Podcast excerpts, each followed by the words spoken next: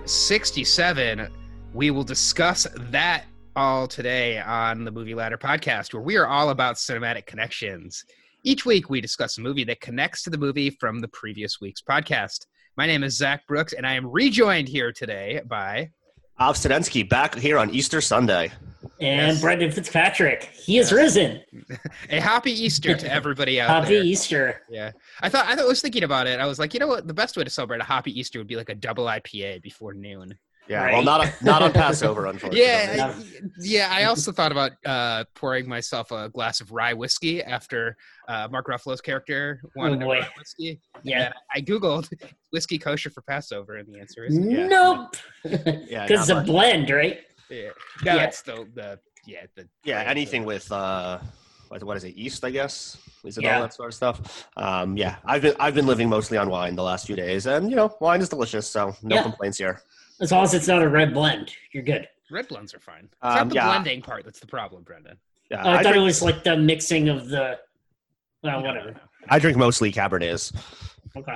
Um, I like blends because I don't know enough about wine, so I figure out like a blend is nice because it Fair lets enough. somebody who knows more about wine. Yeah, I I agree. I I go uh, about once a year. I go to this thing called the the Kosher Food and Wine Experience in uh, Chelsea Piers in Manhattan, and they have like all of like the major kosher brands of wine. There's like hundreds of, of wineries there promoting their wine, and they you know at all these like wine tasting, they give you like that little cup, and they go and every time they they wash out your cup in between, and I'm always like just. There was red wine in before. Just put more red wine in. Right. But like, I always feel like I can't say that because I'm then then Right. basically calling into question the premise of this entire event. Basically Right. arguing that like all red wine tastes exactly the same to me. But yeah. You But, would think uh, we'd yeah. be talking about sideways today, based on the way it's this Oh, not yeah. drinking any fucking Merlot. yeah, Yeah. maybe that'll be the connection. Yeah. Uh, so yes, uh, welcome everybody to the Movie Ladder Podcast. We're a little early this week due to all of the holidays going around, uh, but we were glad to have Av back. Thank you to my brother Aaron for hopping in last week when we talked about the Brothers Bloom, and this week due to a connection that Mark Ruffalo is a main character in both movies. We'll be talking about Shutter Island, the 2010 Martin Scorsese psychological thriller starring Leonardo DiCaprio. Then at the end of the podcast, we will go through all the different suggestions and connections from you, the listeners, and us, your hosts, based off of Shutter Island to decide on what movie we'll be talking about next week, which is really going to be like 10 days from now, probably. So uh, once we get into our Shutter Island review, we will be spoiling that movie. Uh, so we definitely recommend that you pause and uh, do not listen ahead if you've not seen the movie. Uh, we will put the timestamp for when the movie ladder connection discussion begins, but you can watch Shutter Island on HBO and possibly a couple other places too. So uh, definitely Yeah. Pause this podcast, go spend two hours watching Shutter Island, come back to listen to us break it all down. And it's it, even though it's always the case, and anyone who listens to the podcast should know that by now. I think it's worth stressing uh, with this movie in particular that we'll be spoiling right from the top. So Oh, yeah, if you we're want to see, the shit out of this. uh, yeah, if you want to see this movie unspoiled, which is ideally the way to see this movie, then Definitely. listen no further before you see it. Uh, I want to put a pin in the idea of spoilers, and uh, once we start talking about this movie, I have one question about spoilers that I want to talk about, but I want to wait until we get to the movie itself. All right. Uh, so, uh, as always, you can submit your feedback, your ratings, your comments, and the next picture suggestions to us on Twitter at Ladder Movie. You also can email us in the movie ladder at gmail.com. And we are on Letterboxd, uh, also under the at Ladder Movie is the handle. The Movie Ladder podcast is on there. Um, we do have on our Letterboxd page, if you click through, you'll notice our watch list is ever growing. That is because with our watch list, every time that we have listener and host suggestions, we add those to the watch list. And the only way that they are removed is when we cover a movie. So every week, that watch list grows by like 20 movies and uh, Yeah. gets one removed from it. We're like at 197 right now, I believe. Yeah, so Which will pass never get 100. All listeners. Yeah, there's no way that we'll ever get past uh, our full watch list. But if you're looking for something to watch during this quarantine time, that watch list is a great spot where you can see all kinds of movies that have some sort of connection to movies we've talked about. Uh, Let- Letterboxd also makes it really easy to see where they're streaming when you click on the Yeah. movie. So Absolutely. And you can watch it and then write into us about why we should have covered it or should cover it next. If you figure out a way that it connects to what we're talking about. So Yeah. So I and I uh we update that that watch list every time we post a new podcast. Mm-hmm. So they're actually in I guess reverse chronological order because the most recent movie we talked about will be at the top. So if you scroll all the way to the beginning of the watch list, you'll see stuff from our very first episode that we talked about. So just a nice little repository. I don't know, Brendan, Brendan. What do you think? Do you think that watch list is growing too big? Should we do something with it? I think it's growing a little too big. I think we should figure out a way to have a week where we only are allowed to suggest movies that connect that are from our watch list that have already been suggested in the past and pick a movie based off of that just to get a couple of things out of there. Well, we'd only get one thing out of there. That's true. We would only get one thing out of there, but at least could make it a little more fun rather than continuing to add stuff that has isn't in there yet, you know. Yeah. What do you think of? Do you want to do reconnection week where we only pick connections that are based on things already on the watch list? I'm open to that, especially since we have so many movies that, like, I'm sure if we, you know, rummage through that list, we'll be able to find things, you know, especially coming off like a week like this, where you know, Right. not saying we should do next next week, but like with a certain movie, like with that has like Leonardo DiCaprio in it, Martin Scorsese, you know, Ben Kingsley, like good connections to jump off. It, it'll be easier than you know when we did Mike Magic Mike, maybe. Yeah, For that's true. sure. And Uh, maybe it's, other- may- it has to be the right movie. Maybe we would have to Yeah. figure out what the right movie is that doesn't have a lot of natural connections, maybe, um, or a lot of exciting connections. I don't know. Yeah, Yeah. the other the other idea I had is that maybe one week we pick each pick two movies off of that list and we talk about it at the top in our what we've been watching, and then they're off the list until somebody suggest not one of us suggests them. You know what I mean? They're So off we do kind of mini reviews of those movies. Yeah, exactly, and they're off. So therefore, they're off the watch list for a little while until until somebody else suggests them. That's not us. You know what I mean? I like that idea, doing mini reviews. yeah, Um, just to, we have to instead of- commit to to doing that. Um, Well, I mean, it would be like in our what we've been watching spot. yeah, yeah. yeah. Yeah, that could work. Yeah, yeah, definitely. I think That'd could work. Um, all right. Well, let's see how we feel at the end of this podcast. Maybe we do it for next week, or we hold on to that idea. Um, the idea I had was that we do, uh, and those of you who are Doughboy, Doughboys fans know that they do the Mm. Doughboys double if you're a Patreon subscriber. Um, and Love we're not Doughboys launching a. Patreon, but you know, maybe one week we do like a bonus. Although we could, if the price is right, you know, we're Right. we're, we're we're open to being given money. So yeah, some Yeah, of of us, course. some of us lost a job in the last month. Uh, Somebody give me money. yeah, And it uh, wasn't me. It Uh, but like if we do if we do like the the movie ladder double where one week we do a bonus podcast and the bonus podcast has no ladder connection. It is just a discussion of like one movie on that watch list. Yeah. um and you know either all three of us could do it or you know if depending on how schedules work maybe we bring a guest on for it and Mhm. um maybe the person who suggested it. Could and I was thinking the best way to pick that would be we, you know, each movie on the la- on the watch list is has a number associated with it, and so we do a random number generator, one to 197, and whatever it lands on, that is the movie that we are uh, watching and talking about. Yeah, and yeah, and you know, I've, I've brought up the idea in the past of like figuring out a different way of choosing the, the movie or whatever it is, and you know, this is as good as any. I, I'm definitely open to the idea of like switching things up a little bit, just to like add maybe a little bit more randomness, a little bit more fun, whatever it is, um, just to like kind of make things more interesting for us and hopefully for listeners.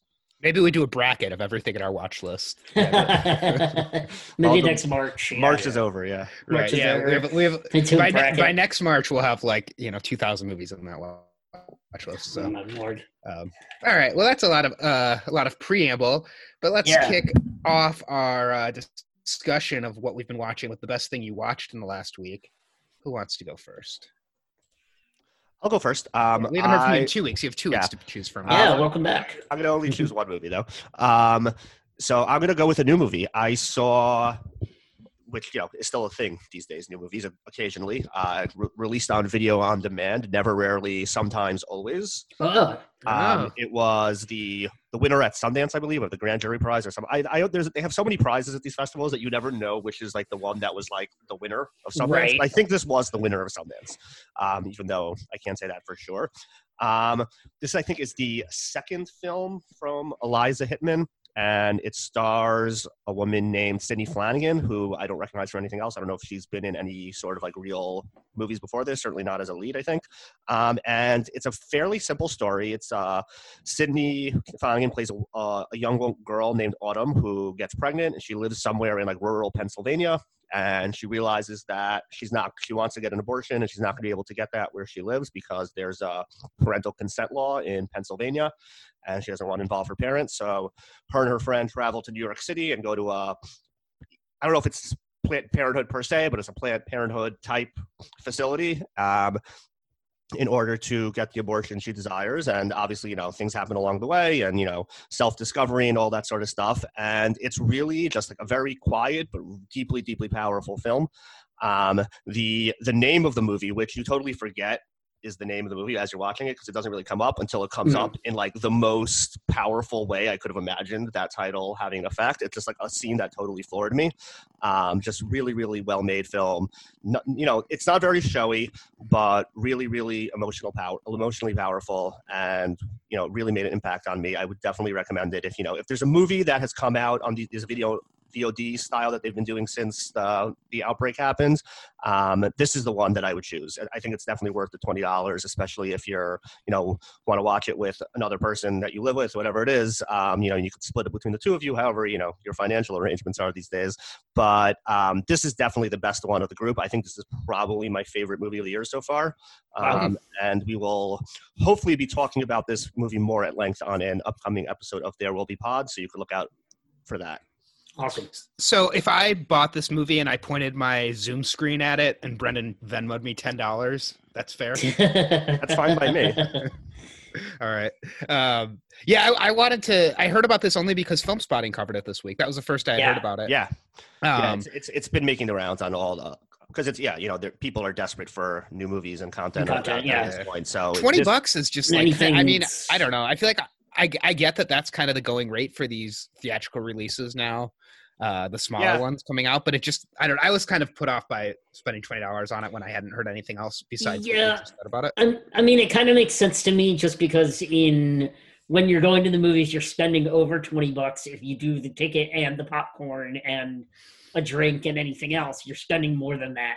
So I mean, like it's it's not too bad for twenty bucks. If I think if it was any more, it would be pretty unreasonable. But um, 20, 20 bucks isn't too too bad. No, Um, I think especially for multiple. If you have two people, like Yeah. Av and your, if did your wife watch it with you then? yeah we watched it together last Saturday night I believe. Yeah. So it's like if two people watch it, you know, that's it. It would be more expensive for two people to go to the movies. Than- Exactly right. So you know, it's not. like- Yes, it's it's it's a lot for watching a movie at home because you're not accustomed to paying that much. Right. Um, but a it's it's cheaper than if two people went to a movie. It's only slightly more expensive than one person going to a movie, and you know, not that like the movie studios are the ones that are in like need of charity these days. But if we want Right. these you know companies to be around when this is all over, then we have to kind of do our share from time to time to support them. And that doesn't mean you know, I'm not saying anyone's obligated to buy movies or anything like that, but you know, it's it, these a lot of these studios I think are are going to be in a lot of jeopardy. Movie theaters are in a lot of jeopardy, and Mhm. you know, as people that are very invested in this industry and having quality entertainment continuing to flow into our homes and theaters, it's in all of our interests to keep supporting it. I think. Yeah, and especially a smaller movie like this that's not that wouldn't have gotten a lot of exposure even if it did come out in main theaters. Yeah. Um, it's important. this gonna be important to Yes, yeah, for sure. This was this is going Yeah. to be not like a major release, but you know, but it would is have a- been at like East Street and West End. in yeah, DC. this this is a movie it's, you that know- you know won Sundance. People were raving about it coming out of Sundance, and it probably could have had like a nice theatrical run. Obviously, you know, it's not going to make a hundred million dollars. right, but, but, it's you know, important this- to support local film. Yeah, this is a movie that is going to probably get individual. crushed by all this. Um, Yeah. So you know, the, the the more we can do to prop them up a little bit is probably Absolutely. best for us in the long run. Yeah, I think the reason why that twenty hour price tag feels tough is because you know I look at like a you know if we're gonna cover some movie that's not streaming for free, it's like you know at most four ninety nine on Amazon to get it. Yeah, Uh, for sure. Is this so? I'm, I'm assuming this is still a rental for twenty dollars, right? You didn't. You don't own this. No, movie. I don't own it. It's a rental. It's Right, not- you're you're you're renting it just like you would, you know, yeah, buy a movie ticket. But and- and Shutter you see Island, if I wanted to buy Shutter Island on Amazon streaming, it would be twenty dollars. or less, actually, fourteen ninety nine. Yeah. yeah. Yeah, I I mean, mean, it's- they, it's range. talking The, different the, things. the prices that you get on these uh, websites, I think, are all just like determined by the studios. Like Mhm. Amazon can't lower the price; like they have to sell it Right. at that price. So yeah, you could rent it on Amazon or you know Vudu, Google, wherever you or iTunes, wherever Yeah. you normally rent movies. If you do that, Well, and You have uh, really uh, yes, you got some time window to watch it. I think two days maybe. really funny story about this new uh, buying movies or buying a movie ticket to stream situation. So I share an Amazon Prime account with my mother, and a couple weeks ago I did break down and watch The Hunt, and it charged to her card instead of mine. she called me and was like, "What is this twenty dollar Amazon movie charge?" And I was should I watch this movie? And I was like, no, mom. No. You, should not watch this. Oh. You should not watch The Hunt. It's okay. I don't. I don't know your mom. The one thing I know about her is that she's a person. So that's already. Yeah, yeah, You know, most likely Oh, she's not going to enjoy the hunt, and she she's a mom, enjoy- so she's really probably not going to enjoy the hunt. Definitely would not have enjoyed The Hunt. I was like, no, mom, sorry. Here's here's the money back. Sorry. I would have been like, "Hey, I got you this present on your credit card. Uh, go ahead and watch it and give me like a report after you see it."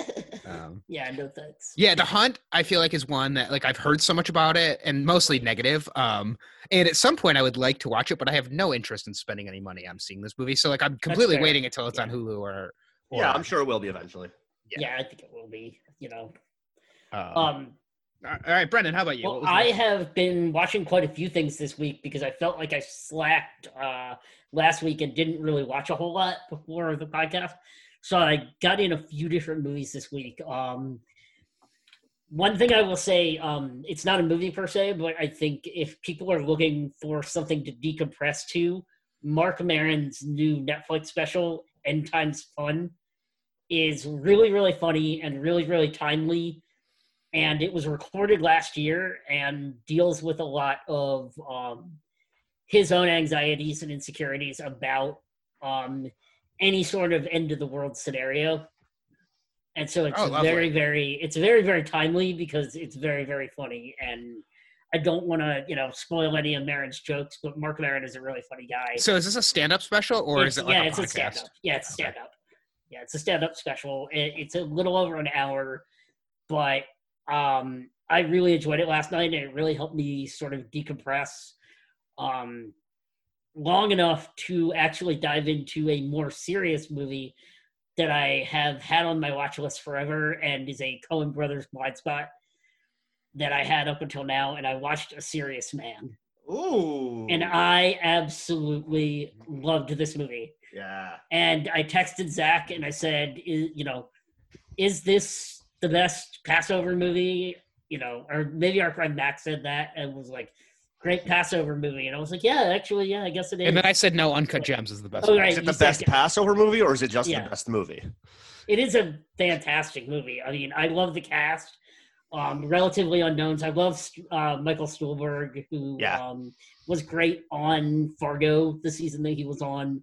Um, he's he's just a fantastic actor that not a lot of people know. He's um, I loved him I thought- in uh oh no, what is it called? Uh the Chalamet movie that I really liked. That like I don't know, why I can't think of the name of it. Uh, Call Me by no, Your Name? yeah, Call Me by Your Name. Okay. Uh, he was the Yeah. father in Call Me by he Your was the Name. father Yes, yes, yes, yes. Okay. I um I also really enjoyed, you know, normally it's kids' performances in movies can be pretty hit and miss, but I really enjoyed the performance of his son, who was uh, going through Hebrew school and having his uh, bar mitzvah by the end to spoil the end of A Serious Man. Um, but it, I, I really like. I thought the performance by the young actor that plays his son was also really great. Um, yeah, it was just a solid, low key Coen Brothers movie that didn't really feel like a Coen Brothers movie. Um, it didn't really have that same humor, but I also kind of liked. Um, it felt it felt a lot like their most personal film in a lot of ways.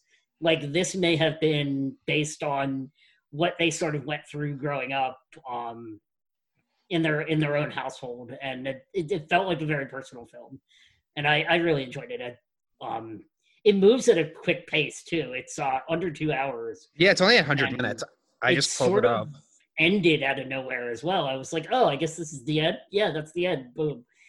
And but I, I really enjoyed it. Um, Serious Man, Coen Brothers movie, two thousand nine. If you haven't seen it, check it out. Uh, streaming on Netflix. Yep. Streaming on Netflix. And Yeah. it's short. It's only hundred minutes. Yeah, so. so, A Serious Man is my favorite Coen Brothers movie. I did Um, know it's, that. and it's not particularly close, and I, I like a lot of Coen Brothers movies, but Yeah. this is by, by far my favorite one. I yeah, I need did- to rewatch this because so I just pulled it up on Letterboxd. I watched it in January of 2018, Oh wow. and I didn't even write anything about it when I saw it, and I don't remember. I, I remember like I had heard good things about it, but I didn't Mm. feel like super passionate about it. Um, but I do want to rewatch it now. I think I would. have I think I might appreciate. Yeah, first you need to read the entire book of Job. Yeah. yeah. Uh, the Dictation No, not really. I, I never have, but it's is uh, that like is that like what it's based a lot on? I mean, Uh, I've, I've only heard parts of the. You know, I only know. yeah. Well, I mean, it's it's it's there's a Job allegory at work. Uh, it's- Yeah, you, uh, you don't really all you need to really know is the idea of just like a guy who just like one bad thing after another starts happening. yeah, he just co- is continuously being tested, and he's trying to figure out whether it's worth all of the trouble, and what if he's being tested by God or if there's other forces at work. Yada yada. you know. Yeah, and the the the relationship with between him and his soon to be ex wife and her boyfriend, who I think is played really by Fred. Melamed, is so funny. Yeah. so fantastic. Yeah, I love Sy. Sy, Sy was yeah, such a great character. favorite, Yeah. So, yeah, like uh, the, the small character actors, Richard Kind and Fyvush Finkel. Yeah. It's just like a who's who of like classic Jewish Oh, bad yeah. guys. It's really it was really nice to see um Adam Arkin pop up. Mhm. He's one of those actors that isn't in a lot, but every time he pops up, I'm like, oh yeah, I like that guy. Yeah. This yeah. So Um, looking at uh I'm looking at Letterboxd for it right now and um I have 20 Letterboxd friends who have seen this movie Okay. and the only one who rated it anything below a 3 and really anything below 4 is uh one of our listeners Bob Felon gave it uh Oh, two and a half stars. Wow. So, yeah, he did not like it. The Ouch for Redbox Bob. report said this was bad. So Well, the Red Box report no longer exists, so that's on them.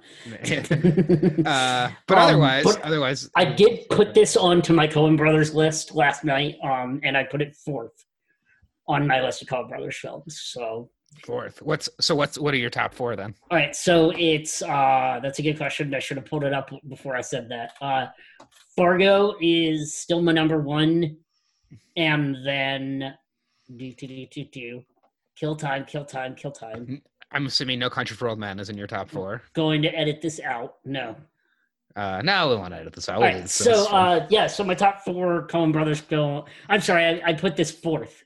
So my three above it are Fargo, Inside Llewyn Davis, and Oh Brother Where Art Thou. So I, it's fourth uh, between Oh Brother and Big Lebowski for me, um, which means I really enjoyed it greatly. Um, Inside Llewyn Davis is so wonderful. That's so Yeah. good. it really is. I love Inside Llewyn Davis. So I think it- that's probably my second favorite. Yeah, and Fargo is my number one, as we talked about on our very first podcast. So Yeah, Fargo very up there. Yeah, I probably that's probably my top three. Maybe No Country would be four. I would have to look at the whole list. It could be I'm forgetting about one that I really liked. Mm. Um, I'm I'm generally not a huge Lebowski, Lebowski person. The way Same. some of these you know people who Mhm. dress up as Lebowski on the weekends. Yep. That's a little I mean, we're all dressing like Lebowski now, though. Yeah, right? fair. Um, yeah, uh, no, no Country has been on my rewatch list for a long time because I only saw it once in the theater and I just was kind of like, nah, whatever. Yeah, I, I liked it's it. always like the number one movie of the decade. So Yeah, I didn't get all the rage about No Country either, so I've been meaning to rewatch it. yeah. Well, hopefully that the stars will align at some point. We can get No Country on this podcast. It'll Yep. good. so, what have you been watching, Zach? All right, so uh, I just pulled up my movie activity for the week, and really it's only been like four or five days since we recorded the last episode. Um, but it has been all Alien all the time. I've worked my way through the entire Alien franchise. Uh, after the, you know, when we recorded the Brothers Bloom podcast, I had watched Alien and Aliens, so the first two. I have now watched Alien Three, Alien Resurrection, Prometheus, and Alien Covenant in the last couple days. Wow. So uh, I will pick Prometheus as the best thing I watched movie um, of those. Um, and I, I actually I had seen Prometheus and I liked it quite a bit the first time. Uh, I really really liked it the second time. I think everything in it that is not like directly tied to the Alien franchise is really good and really like interesting. You know, talk about like religion and, and biblical type stuff. Uh, I mean, there's a ton of that in Prometheus. Um, when they when they tie it in with the Alien franchise, it's kind of like that's where it, it loses me a little bit. Um, but I I uh, did update my ranking of all of the Alien movies, so I guess I will go through that. Uh, I have Aliens at number one, Alien the first one at number two, and there's a drop off. Then I have Prometheus, Alien Covenant, Alien Resurrection, and then bringing up the rear, Alien Three. oh wow! So Alien Three is your bottom. So you agree with a lot of people's consensus that Alien Three is really awful. I, I wouldn't. I mean, it's not I mean, like it's- terrible. I I liked the first half hour, and I liked the Okay. last ten minutes. Okay. And everything in between, I was kind of like just very generic, like B movie. Yeah. Uh, yeah, and it's just very just completely derivative of the first two, which is what you would expect in a, a franchise like that. But it just like doesn't do any like. There's one moment, like there's one development. Um, I guess we don't want to spoil a movie, even though it's from however many years ago, where let's just say there's a there's something that makes the alien not want to attack her at some point, which was like an Mm. interesting little nugget. Mhm. But other than that, the rest of the movie was just Yeah. like the same movie again as the first two. Yeah, that's like the famous scene from Alien Three that like you know, there's like the, the famous shot, yeah, from Alien Three of you know Ripley and the alien face and Right. yeah. Um, Um, but and I actually liked. you- So I'd seen Alien Covenant when it came out in theaters Okay. in 2017. I I, actually looked up the saw that or not. yeah. So I looked up the date um, when it came out, and it came out like like um, three weeks before I moved out of DC. So I feel like it was Yeah. probably one of the last movies we all went to see at Regal. Well, I'm um, pretty sure I went and saw it by myself. Okay, so it might have been one of the last movies I saw with my brother when I still that makes sense. Um, and I liked it better this time than when I first saw it. I thought it was like very generic alien stuff, but Mm-hmm. it does a good job kind of tying a little bit from each of the movies. Um, and Michael Fassbender is plays two roles in that movie and is really good. Yeah. Fassbender. Everybody else was just like brutal. Yeah it's that's that's the thing i i really enjoyed the kills and i really enjoyed the fast Fassbender performance and those were enough to elevate it to me to like at least watchable status for alien covenant. Like i i mean it's not a, i could i was sitting there the whole time going this isn't really a good movie but i'm still enjoying it because it's like a summer popcorn flick that i can it's completely disposable. But I but I'm appreciating it in the moment. Like I'm, I'm gonna forget everything about this movie. in a week. exactly, I'd forgotten almost Which I everything did. about. Yeah, Um, I- I, just really can't stand Danny McBride. I think That's he's so annoying. It's fair. So it's like that he is like one of the leads in this movie is just like I don't know. I Um, know, you, I Prometheus, know I, can't stand it. I Yeah. hate I I hate will him say- also. Other than his one scene in this, and this is uh this is the end where he makes breakfast for everyone. yes, uh, the, he's right. good. And this is the end. He's Yeah. and he's like he's like good in doses. I just don't think like all the HBO series that he's on. Um, See, I think Righteous Gemstones is a really great show. I never It's watched- really I didn't see that, but, but- yeah.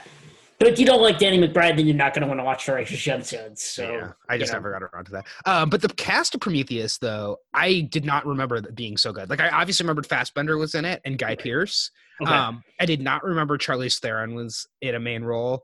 Uh, also, Idris Elba, Logan Marshall Green. Uh, it's also got a smaller role from Benedict Wong. Uh, Oh. Benedict Wong, of course, is in the MCU now and Yeah. uh, is in the Doctor Strange movies. So yeah. Benedict Wong, I, I, I am not trying to shame him, but he was much skinnier in Prometheus. He's gained a lot of weight. I don't know happened. wow, weight that- shaming. It wasn't that long ago. I just noticed sidekick. it. I just noticed it. I just noticed it. Oh man, Um, ouch. so yeah, I know, Brendan. You said you have not seen all of Prometheus. Right? I've yeah, I've seen bits and pieces, and what I felt like I missed in Prometheus, I feel like I got most of from watching Alien Covenant. But it's one of those ones that I've always said that I'm going to go back to and watch. Um, but I just haven't yet, and I probably should add it to my watch list to watch. yeah, it's it's but- got some good got some good like mythological stuff, and it's written by Damon Lindelof. I think he just like Yeah. rewrote a lot of stuff. I don't think he wrote the the story from the get go. Okay. Um, and Ridley Scott says that he's the um, when the Disney Fox acquisition happened. I know they said they definitely are going to keep the Alien Yeah. franchise going. So That'd be great. Yeah, I mean, I, I hope that Yeah. I hope it's not the end of the Alien franchise. I think it it's not. be, That's a you know, cash cow. They're going to keep that going. yeah, it's something they do eventually, but I'm also fine with it only coming back every like five to six years. I don't need an Alien movie every year. Or a but series. if they wanna if they wanna add something to it every few years, that's cool with me. I mean, it'd just be fun. you Yeah. know? So yeah, we'll see. Um, I also uh, will give a shout out to a small screen uh, show that I binged through last night, and that's uh, What We Do in the Shadows. Uh, I love the movie What We Do in the Shadows, and so I saw that Yeah. the show was coming back for season two. So I finally watched through all of season one, and I basically like watched it all in one sitting because the episodes are like 22 minutes a piece, and they're funny and move through. Um, so I do, I was hoping to watch the movie before we got on the podcast today, but didn't have time. So um, Uh, What We Do in the small screen shout out for me this week is uh Schitt's Creek. I started the first season. I'm about nine episodes in. really enjoying it. Really love uh, the performances of Catherine O'Hara and Eugene Levy. They, if anyone has watched anything they're in with Christopher Guest, they just have fantastic chemistry. So um, the series finale of that aired earlier this week, and so uh, I wanted to start watching Schitt's Creek and get caught up so that I can be part of the zeitgeist, as it were. But um, I, I also haven't, you know, I'm not anywhere close to being caught up with it. But I've heard it's the funny. first season's really funny. Yeah. Schitt's Creek streaming on Netflix. Yeah. All right. Well, with that, uh, let's take Schitt's Creek over to Shutter Yeah. Island and uh, let's find out There what probably is a shit movie. creek on Shutter Island. I'm sure there. I, we might have seen one. So uh, yes, Shutter Island, of course, is the 2010 psychological thriller that is directed by Martin Scorsese. It stars uh, Leonardo DiCaprio and Mark Ruffalo, among others. And it's about a uh, mental institution on an island and some cops that are investigating the weird disturbances and uh, disappearance of one of the patients on Shutter Island. I don't think we'll say anything else before we give that spoiler warning one more time. So if you've not seen this movie, there's a lot to spoil in it. Go and watch it and then come back and listen. So that is our spoiler warning. Uh, one thing I wanted to talk about. This is the thing I wanted to put a pin in before we Absolutely. started talking about this movie. Is it a spoiler to be so like, hey, we're gonna spoil something in this movie? Like to like with you, Brendan, you had never seen this, and I kept being like, Right. don't look at the internet, like don't Right. Google this. No, because I already knew there was some kind of twist in it, just based off of our Saturday morning YouTube binges that we used to do. Because this movie would always come up on some of those videos of like craziest endings or biggest twists or yada yada, and I mm-hmm. would always have to like blank it out or switch the video so that I wouldn't get spoiled on this. yeah, But yeah, I mean, like I knew there was some. It's not. It didn't feel like a spoiler, but it also, at least subconsciously, prepares you that there's going to be a twist. Yeah, that's and true. so you're looking, and so you're looking for Right. clues to what the twist is going to be throughout the movie, and it also actually helps you better understand the movie. I think, rather than having to spend 20 minutes after the twist trying to figure out how they got there. Instead, you're actually watching, or at least for me, I was watching this movie a lot more closely you were skeptical the whole so time. that I could pick up on the things that it was dropping along the way, like um, that I thought might be the twist or a twist or something weird going on. And so I, you know, I have a lot, I have a few points along the way where my radar was raised. Um, Yeah. that I don't mind hitting on as we're going through the movie, but um, yeah, I, I think the big part is just um, there's no real way to avoid spoilers in this day and age, or to avoid so- knowing something is a spoiler or has a twist. You just have to sort of view yeah, that's things the, in a because it's the thing I always kind of struggle with, where it's like there are things where it's like, oh, like don't Google that, you know, get off of Twitter for this episode, you know, like Miss, you know, like when Mr. Robot was on there, like make sure you're not on the internet when Mr. Robot's, which like exactly. Like they did the same thing with Game of Thrones. Like, right It- yeah it's like oh yeah the, the ninth episode of game of thrones something crazy happens and it's like then you know like something crazy is going to happen you don't know what exactly Right. um whereas i think when i saw this movie in 2010 so i saw it in the theater i don't believe i knew there was a twist coming i mean scorsese isn't known for like having movies with twist endings Right. Um, That's also fair. Yeah. so i think and av i know you had a different experience when you first saw this but i remember being very surprised by the end of this movie when i first saw it Yeah, so I I saw it at like one of those like special previews. Um, I think they still do them, but probably, probably not as much these days. Um, where like somebody in the street would just kind of like at least in Manhattan, somebody would just like walk up to you and be like, "Oh, we're giving you free tickets for a movie that hasn't come out yet. Like if you like wait in this line." So like me and my wife, I think she was, I don't think we were married yet at the time. Um, we just like got on the line, we didn't even know what it was, and then like when we got to the front, they told us it's like the new Martin Scorsese Leonardo DiCaprio movie, and we're like, "Wow, we hit." Gold with that like normally you don't get such a good movie uh, or at least what you think is going to be a good movie, like a high profile movie, um, for those pre free preview things. Um, so we i went. definitely and, don't do those right now by the way Yeah. Yeah. Um, and I, th- I'm, I guess I must have seen the trailer for it. Um, because I remember seeing the trailer and thinking like, oh well, this seems like the type of movie where it's going to turn out that he's like the crazy inmate the whole time. Because like there was like a lot of the a lot of those types of movies. I feel like in the 2000s, like that was just like a very Yes. classic trope of like some some guy who's like trying to figure out a mystery and it's really him the whole time. Well, and I think that's I think that's the memento effect. Yeah, or it's, the happening in his head. where- City was like that. Was Yeah. that the movie we talked about a couple weeks ago? Which one? Did we talk about? Yeah. Oh yeah, we talked about it. Yeah, Yeah, yeah, because so I. Oh, sorry, is- I just yeah, I just spoiled that. Sorry. Womp womp womp. Um, I, I anyway, it's a psychological thriller. That is Yeah. all. yeah, um, yeah. Zach, you could edit out where I spoiled it if you feel like it. Um, Alias is a show about a spy. We'll see if I can- So my first experience with this was basically watching a movie where I Right. basically anticipated there's going to be a big twist at the end of this movie that I think I know what it is, and then like Mhm. as you go further and further into this movie, it just becomes more and more obvious, and it just gets it, for me at least it got to the point where the my knowledge of the twist was like so distracting.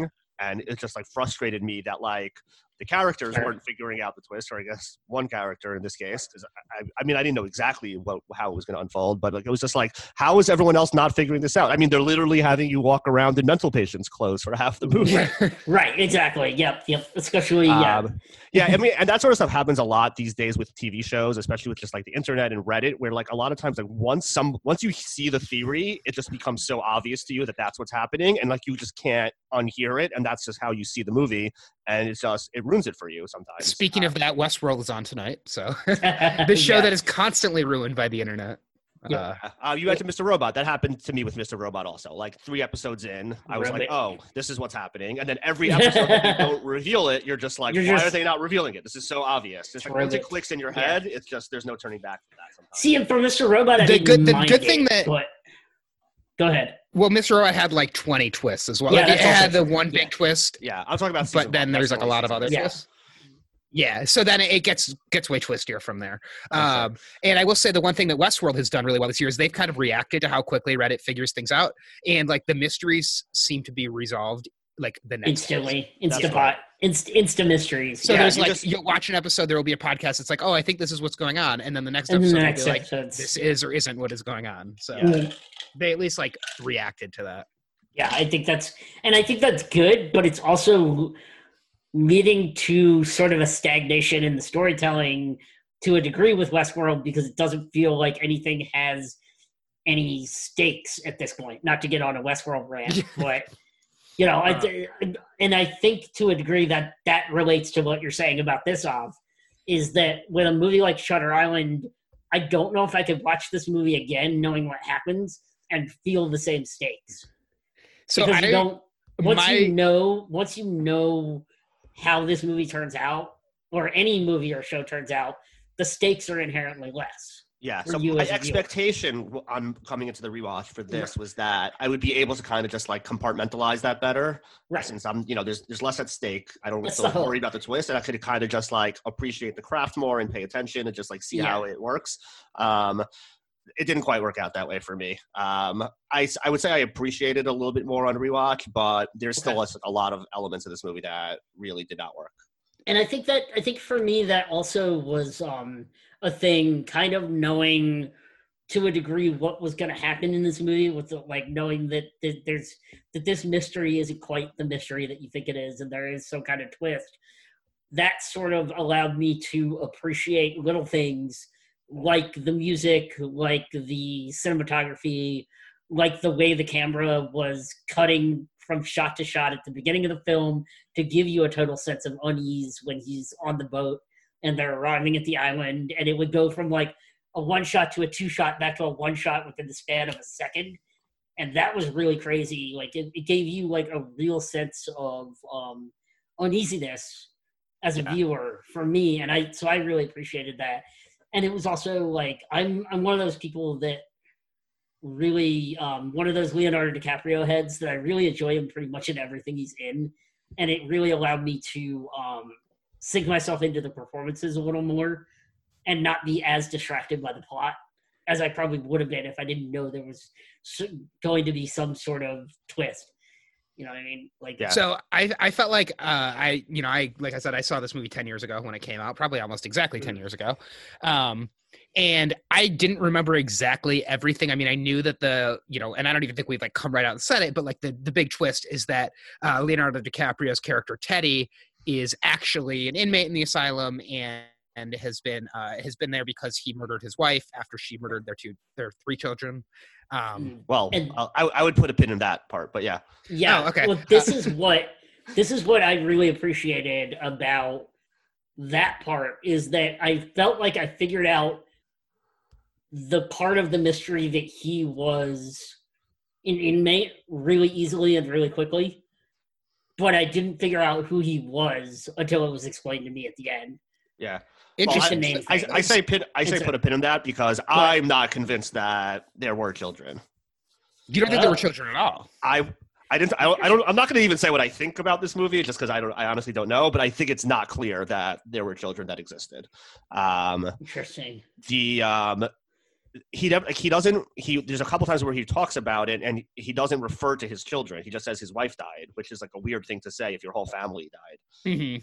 Um, and Mhm. then in the scene where he goes out and discovers them in the water, like he first Right. looks out to the water and, And there's nothing there. and there's nothing. Right. and then yeah. only when he goes out to into the water looking for them, he all of a sudden their bodies are like on the surface. So And there's also a total change in the story itself about halfway through about how his wife died because first it was an apartment fire correct. and Yeah, I mean, Yeah, it's yeah and then it's and then it's murder by a cabin and there's no fire at all so, So what? So Av, you think like So- the like because then it, I mean it, it was very unclear to me at the end. Still, like a lot of things in this movie are sort of unclear, and I, I know some of that's Mm. intentionally, but like yeah, there's the two different. There's the fire versus the her getting shot. Um, it's Mhm. also to me like, I mean, yes, murdering your wife is a bad thing, but like the amount of punishment he received for doing it doesn't necessarily like that he would be locked up in in this like super like secure psychiatric facility right. that And would so- be and that would be allowed to have like this crazy experiment run where they let him have like complete control of the island and run all over this island and like hurt people and blow up cars and do all of this stuff just to like try to get him to realize who he is. Yeah. So so And further to that point, other- even more so like the, the punishment for murdering your wife which i wouldn't even based on the the, the the images we're showing of the way that she dies on the by the lake. I wouldn't even call necessarily call murder. This is that's like a guy having like a spontaneous Right. breakdown uh discovering that his wife has murdered their children and Right. kills her in like that state of affairs is you know you're not getting many years in jail for that most likely. That's that'll So- probably be treated as like a temporary insanity or heat of the Right. moment type thing. That's not even murder by most legal standards so um, here's which i think the even more so to your point zach like it's just it doesn't add up Right. Yeah. So here's the other thing. If we're just if we're going to say there may not have been any children, is it possible there also was no wife, and that his entire incarceration in this mental facility is actually a byproduct of what he experienced during World War II, and is actually just straight up PTSD.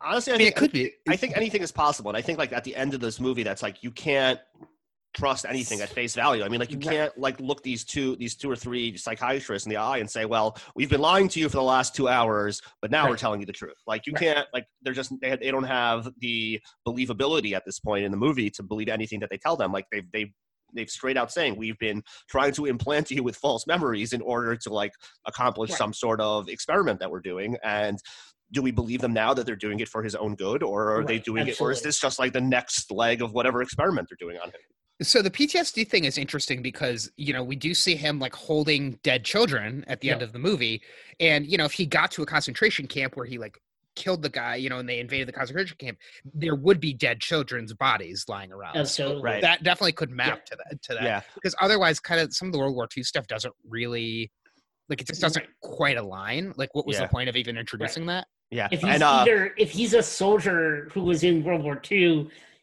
you wouldn't need to then have the extra plot layer of him being a U.S. Marshal who has a wife and kids, unless that was manufactured in some way. Otherwise, it's just an extra plot detail right or to explain his psychosis. i did i did get a, a slight moment of glee after you guys uh rejected It's like a hat on a hat. It's a hat on a hat. Why did you get it at slight moment of glee? because you got a holocaust movie anyway Oh, Fair it's true. Uh, it's putting putting the murder and mental break of killing his wife after having obvious PTSD from what he saw in the liberation of Dachau is is yeah, it's like putting a hat on a hat. It's a lot. It's like, do you really need this extra? Well, we do get a lot. Of, I mean, well, and we get we get kind of layers throughout this movie, right? Like we get Right. the lake house and the apartment. Um, we get him being Teddy, but also Andrew, but also uh Leotis is the you know like, yeah. and I know Andrew is Leotis, but like we even get like a manifestation of of a Leotis Oh, latest, yeah, yeah. or late latest, yeah, late Laetus. Well, uh, however you say it, want to say it, yeah. and uh you know i think the thing that was hard for me watching this movie is just like i know we're we're seeing things that are like manifestations and not actually happening but like Mhm. scenes like him being in the cave with the second rachel like we have Yeah. we have the first rachel who he sees and then there's another rachel Yeah. um and it just like some of that stuff didn't add up um like, like he finds a body at the bo- at the bottom of the cliff and we never really know who that body is Um, yeah, and then the well, then the body disappears, just like the body of his children appeared and re- disappeared and reappeared. So it sort of maps to that in the same way. Um, the only question I have is Ben Kingsley's character says that Rachel two didn't actually exist. Do we believe that? By the way, well, she's the nurse at the end of the movie right. So how?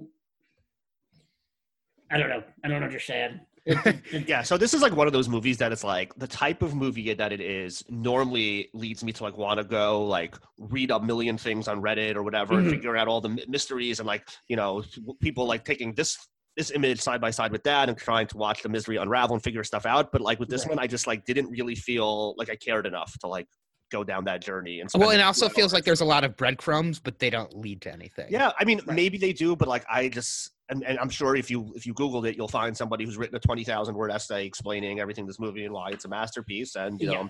You know, for those people who loved it, great. But it just this movie didn't even like make me feel compelled to like wanna you know learn more about what was going on here.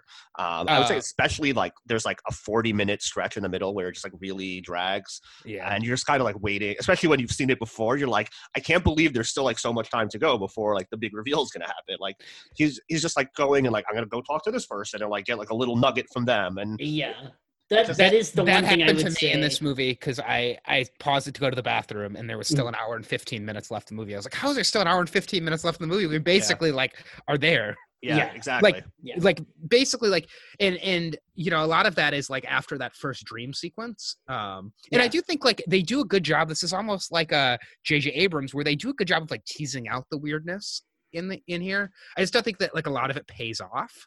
Um, I think you could also say that about Martin Scorsese films in general. He Uh-oh. tends to drag things. He tends to drag his Be movies careful, out. brendan They're always they're they're never under two hours. oh no yeah that's If that's you for want sure more Scorsese, he's going to give you all the Scorsese in in his good movies and his not so good movies. Yeah. This didn't You're gonna get like an Scorsese over- at all. I mean, that's no like it doesn't it doesn't at all It like doesn't, this is the but- least Scorsese movie besides right. the early in the in the movie when they point out the different wards and the Yeah. camera like literally like moves to each ward. That is the only time when I really felt like I was watching a Scorsese movie. Otherwise, like I kind of felt like I was watching a Christopher Nolan movie, um, Yeah. or Yeah. just like a, like a you know any other like mid two thousands thriller. yeah well there's there's one christopher nolan movie in particular that this just feels like almost the exact same movie And given yeah, who's I, involved and and, I, the I types of things that. happening Yeah. um maybe a The little bit character's have name two. is Teddy. His name is oh Teddy. teddy oh i wasn't even thinking of that one i was thinking i was thinking of a different one Yes, that, that I, I feel like we're all on the same page in terms of the connection because uh, there Yeah. are two Christopher Nolan movies that are very very closely mapped to this one. yeah Absolutely. and one so much so um, So much so. yeah i'll just go and say it. this this movie just was It's- extremely similar to inception oh, um, I was gonna say this movie is extremely similar to Memento. yeah so so much so that in my head the the lake scene Yeah. was from inception where like he Okay. with It's- kids but really i looked i looked earlier Very today similar to the lake and that scene with the kids in Inception. inception With is one like big difference, but they're uh, really like they're on the grass instead of by a lake but like it's very similar it's you have the same idea with leo and like people are implanting false memories um like you know he Oh, these yeah. dream sequ- sequences with his wife or girlfriend i don't remember who she was in inception but i was like watching this movie i was like these Yeah. movies came out i think the same year and they're so similar with both with leo Yeah, and Yeah. Ruffalo is basically the Joseph Gordon-Levitt character, yeah. right? and there's like a dream Yeah. with eh, there is actually a dream within a dream in this Yeah. movie as well. Yep. Yeah Yeah, So- very very interesting. Yeah, I- Um, I wrote down both of those movies. so- um, also like the whole idea of like I know Inception people say is a lot about it's about the process of movie making and the way that Yeah. movie creates you know fake fake memories and that sort of things. Um, and that's so, kind of what this movie does with the characters. I believe. Correct. And so one thing that I noticed this time that I don't remember if I noticed last time, but right away you see like that first scene where they're coming in on the boat. You're Mm. like, did Marty Scorsese direct this movie? Because this looks like a really fake, uh, like vista in the background on this, on this ferry. And then, like, I noticed there was like a another scene a couple minutes later where also like it seemed like the rain was falling and it just seemed like very poorly made. And I was like, oh, okay, this is like intentional. There's no Yeah. way that they made this that poorly. They're trying to like throw in like fake things here and there to kind of like unsettle you and put you in the mindset of Leo and like not really, Right. under, not really, And not really it- be able to know what's real and what's fake and what's meant. Yeah, and I think that was the point of the disjointedness of the camera movement Yeah. for the first 10 to 20 minutes of the film, where, like I was saying at the beginning, it's just cutting from different types of shots constantly, trying to give you that sense of unease and uncertainty about where you are and what's going on and whether it's real or not. And it Yeah, does that I- really well. I so I thought like the I actually was very into this movie for the first maybe probably up until like the first like 45 minutes like right around Mm. when I paused it to go to the bathroom. I I just really liked the like the setting was really was Yeah. really interesting. The costumes were unique. Like I just felt like I was in this like I felt like transported onto this Absolutely. island. Yeah. Um and one it of the things a, it has a really- good like just like noir detective feel to it. yeah Yeah, I, And- and, part of that is Ruffalo, I think, because he looks like a noir detective in his trench coat and tie and fedora. He like looks right at home in 1954. It's I think that's it was fantastic casting and the right look with the right actor. yeah that, so that really helps sell it. what I but what really drove that home for me was like there's like a booming score throughout like the first Mm. like half hour of this movie, which again like feels like Christopher Nolan.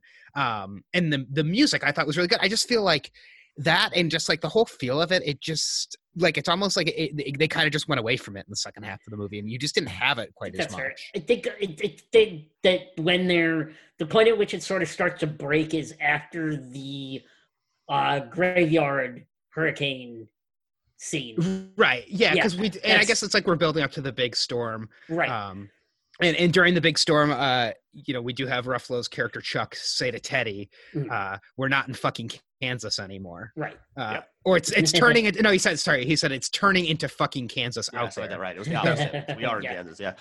Yes, uh, and refer- referenced the Wizard of Oz there. Right. Um, I uh, I also think that there is something to this. Uh, you know, we're talking about some of the clues in the movie. The rule of four that we get that we get brought up, Mm. um, and I'm I'm not quite sure what exactly that refers to, but we do Same. have groups of four. We have the three children and the wife. Um, we also have three psychiatrists, which I thought was seemed like a lot. It seemed excessive to have Right. three psychiatrists. So like, I don't know if it's like three psychiatrists and Teddy is another group of four. Um, because we have, you know, we have at the end of the movie, it's revealed obviously that that Ruffalo's character is Dr. Sheehan. Uh, Yeah. but we've also got uh, Benjamin Kingsley's doctor, and we have uh, Max von Sydow. Sir Ben Kingsley to you, sir. Yes, and we have Max, von- Max von Sydow's doctor character as well. Yeah. So it's like, why do we need Why do we need different three? characters playing uh, psychiatrists in this movie? Yeah, and I think that's part of it. It's to throw you off to not see the Ruffalo reveal coming. But I actually feel like that's the reveal that pays off the least because the moment like I like I was saying, I was um as I was watching this movie, I was just sort of raising my ears at certain points at certain tropes and certain things.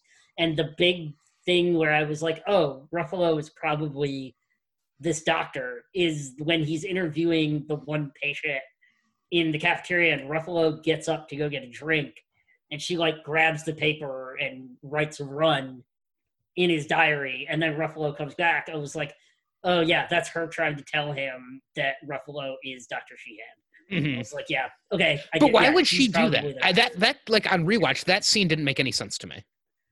I think it's because like she knows that they're just fucking with him and that he is a patient. Like they're they're trying So they were using actual other patients to interview, like they were having him interview other patients. Yeah. Because when I was watching this, I just assumed that like the people he was interviewing were staff. Like the the guy that they interview before her, I think that was actually the same guy who was the guard that he knocks out when he gets to the lighthouse. I'm Is pretty it? sure that was the same actor. It might be. They the look same similar. They did look similar. I was I was unclear on that, but I thought that the one lady he interviewed was like the one was definitely a uh, patient.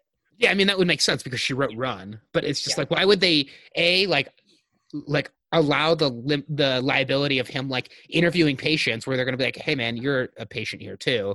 Uh and also like then not only that but like uh Ruffalo's character like gets up and leaves them alone. It's like what do you expect is going to happen? Maybe he knew what she was going to do. I don't know. Maybe they maybe because they've been through this process several times before, like they it did knew seem like it had been expect. repeated quite a few Yeah. times. Yeah, because they've been doing this for two years apparently. Yeah, they Well, said that they, they he had had a and over. breakthrough like a year earlier yeah, where he, you know, he was. But like again, you, we, we can't believe that anything they're saying is actually the, the truth. So who the hell even knows? who knows? and we and like who knows what is actually happening versus what he's seeing like at the end of the movie when they're looking out onto the courtyard there was no storm right. like Right. there's no there's no debris i don't think they cleaned up all that debris overnight so uh it does seem like that there's you know that the storm was like all in his head and never actually happened Oh yeah, I didn't even think about that. That's interesting. That's also true. Yeah, that's a good point.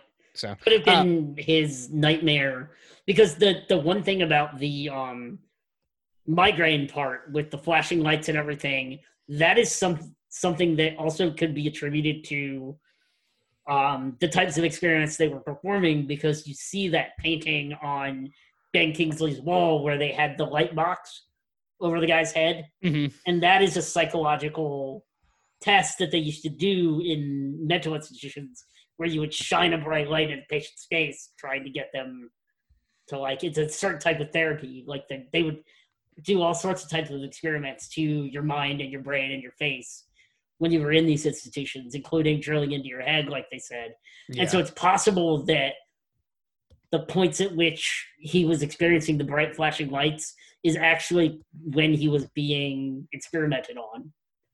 um And that so- everything that happens after that point, up to a point, is f- false or fake. Right. So I did I did also like that uh they had uh, I think it was Rachel's character talked about like the lobotomy that they could do and she talked about how they go in through the eye and when we see like a representation of uh Leolis or Leodis Mhm. Who I thought was played by Christopher Meloni but it was not Christopher Meloni it was just some other actor but when we see like who Teddy thinks is uh is Leodis that Yeah. he is missing one of his eyes and has like a big scar across his face so it clearly like is supposed to represent somebody who had been uh who had had this pr- this procedure performed For sure. And I mean, it's also represented by Leo having a um, band aid on his forehead for Yeah, I wondered that as well. percent of the movie. And at the end, the band aid is finally gone, and you see that there's just a scar there. oh i didn't even Okay. notice that Yeah, there is a scar there. So you, it's that to me symbolizes that they had tried to perform some sort of brain experiment on him previously. For Yeah. sure. Hmm. yeah I, I i noticed the band-aid but i didn't notice that it ever went away so Yeah, it goes away at the end. uh, where do you think uh I'll, I'll let you answer this one where do you think that they are taking uh andrew leodis teddy whatever you want to call him uh edward where do you think that they are taking him at the end of this movie? Are they taking him to do a lobotomy to kill him? Yeah, I think the most the most likely interpretation is that he is basically agreeing to the lobotomy because he realizes that like he just like can't he shouldn't fight this anymore um and that he's just going to basically acquiesce to you know instead of being the monster just die as a good man at least then he could be content with his place in the world rather than on some like endless mystery you know journey trying to figure things out Yep. So do you think when he Yes. when he talks to Chuck and he's like, "Yeah, man, they're up to some," you know, at the end, and you can see he's like kind of like back on this loop of yeah i think he's paranoid. faking. He's, just faking definitely it. Just faking it. I think so. I mean, I, I'm open to I'm open to being convinced otherwise, and I'm sure there are Because people I- that, that have all sorts of different interpretations. But I think and I that's think the straight up Ruffalo most likely. realizes he's faking it like right at the last second, but decides. But based on what Leo says, Ruffalo decides not to intervene with his faking of it. Because he'd what I mean? rather just get lobotomized and not have to live with what he's done. Basically, correct. Yes, Yeah. that's a that's a more interesting read than like uh, it's just all like he figured it out the night before, and then the next morning he just reset back to like being paranoid again. Um, that he's a little bit more more self aware. No, because I think that's what I think that's the most generous reading of his final line of, um, you know, living or dying as a good man rather than living as a monster. Um, Mhm. that's that's the that's the way I read it at least. Um, At least like the, the that line the the living as a living as a good man dying or living as a monster dying as a good man that is like a very kind of Scorsese idea I feel Yeah, like. for Yes. sure, for sure. Yeah, yeah, yeah. that was that was the most Scorsese I felt in this movie besides like that camera movement at the beginning Yeah, I mean, it's, I mean, Scorsese also he he has tackled mental illness and trauma a lot in his film, so this is not like sure. totally out of his wheelhouse, but it's it's definitely stranger than most of his films. Yeah.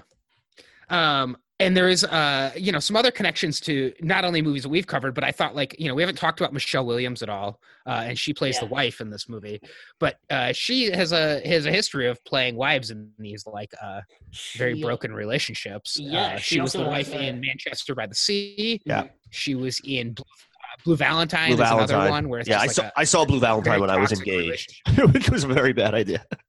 Yeah. Uh, I saw Blue Valentine with my mom, so Uh, Oh man. Uh, also a bad idea. Yeah.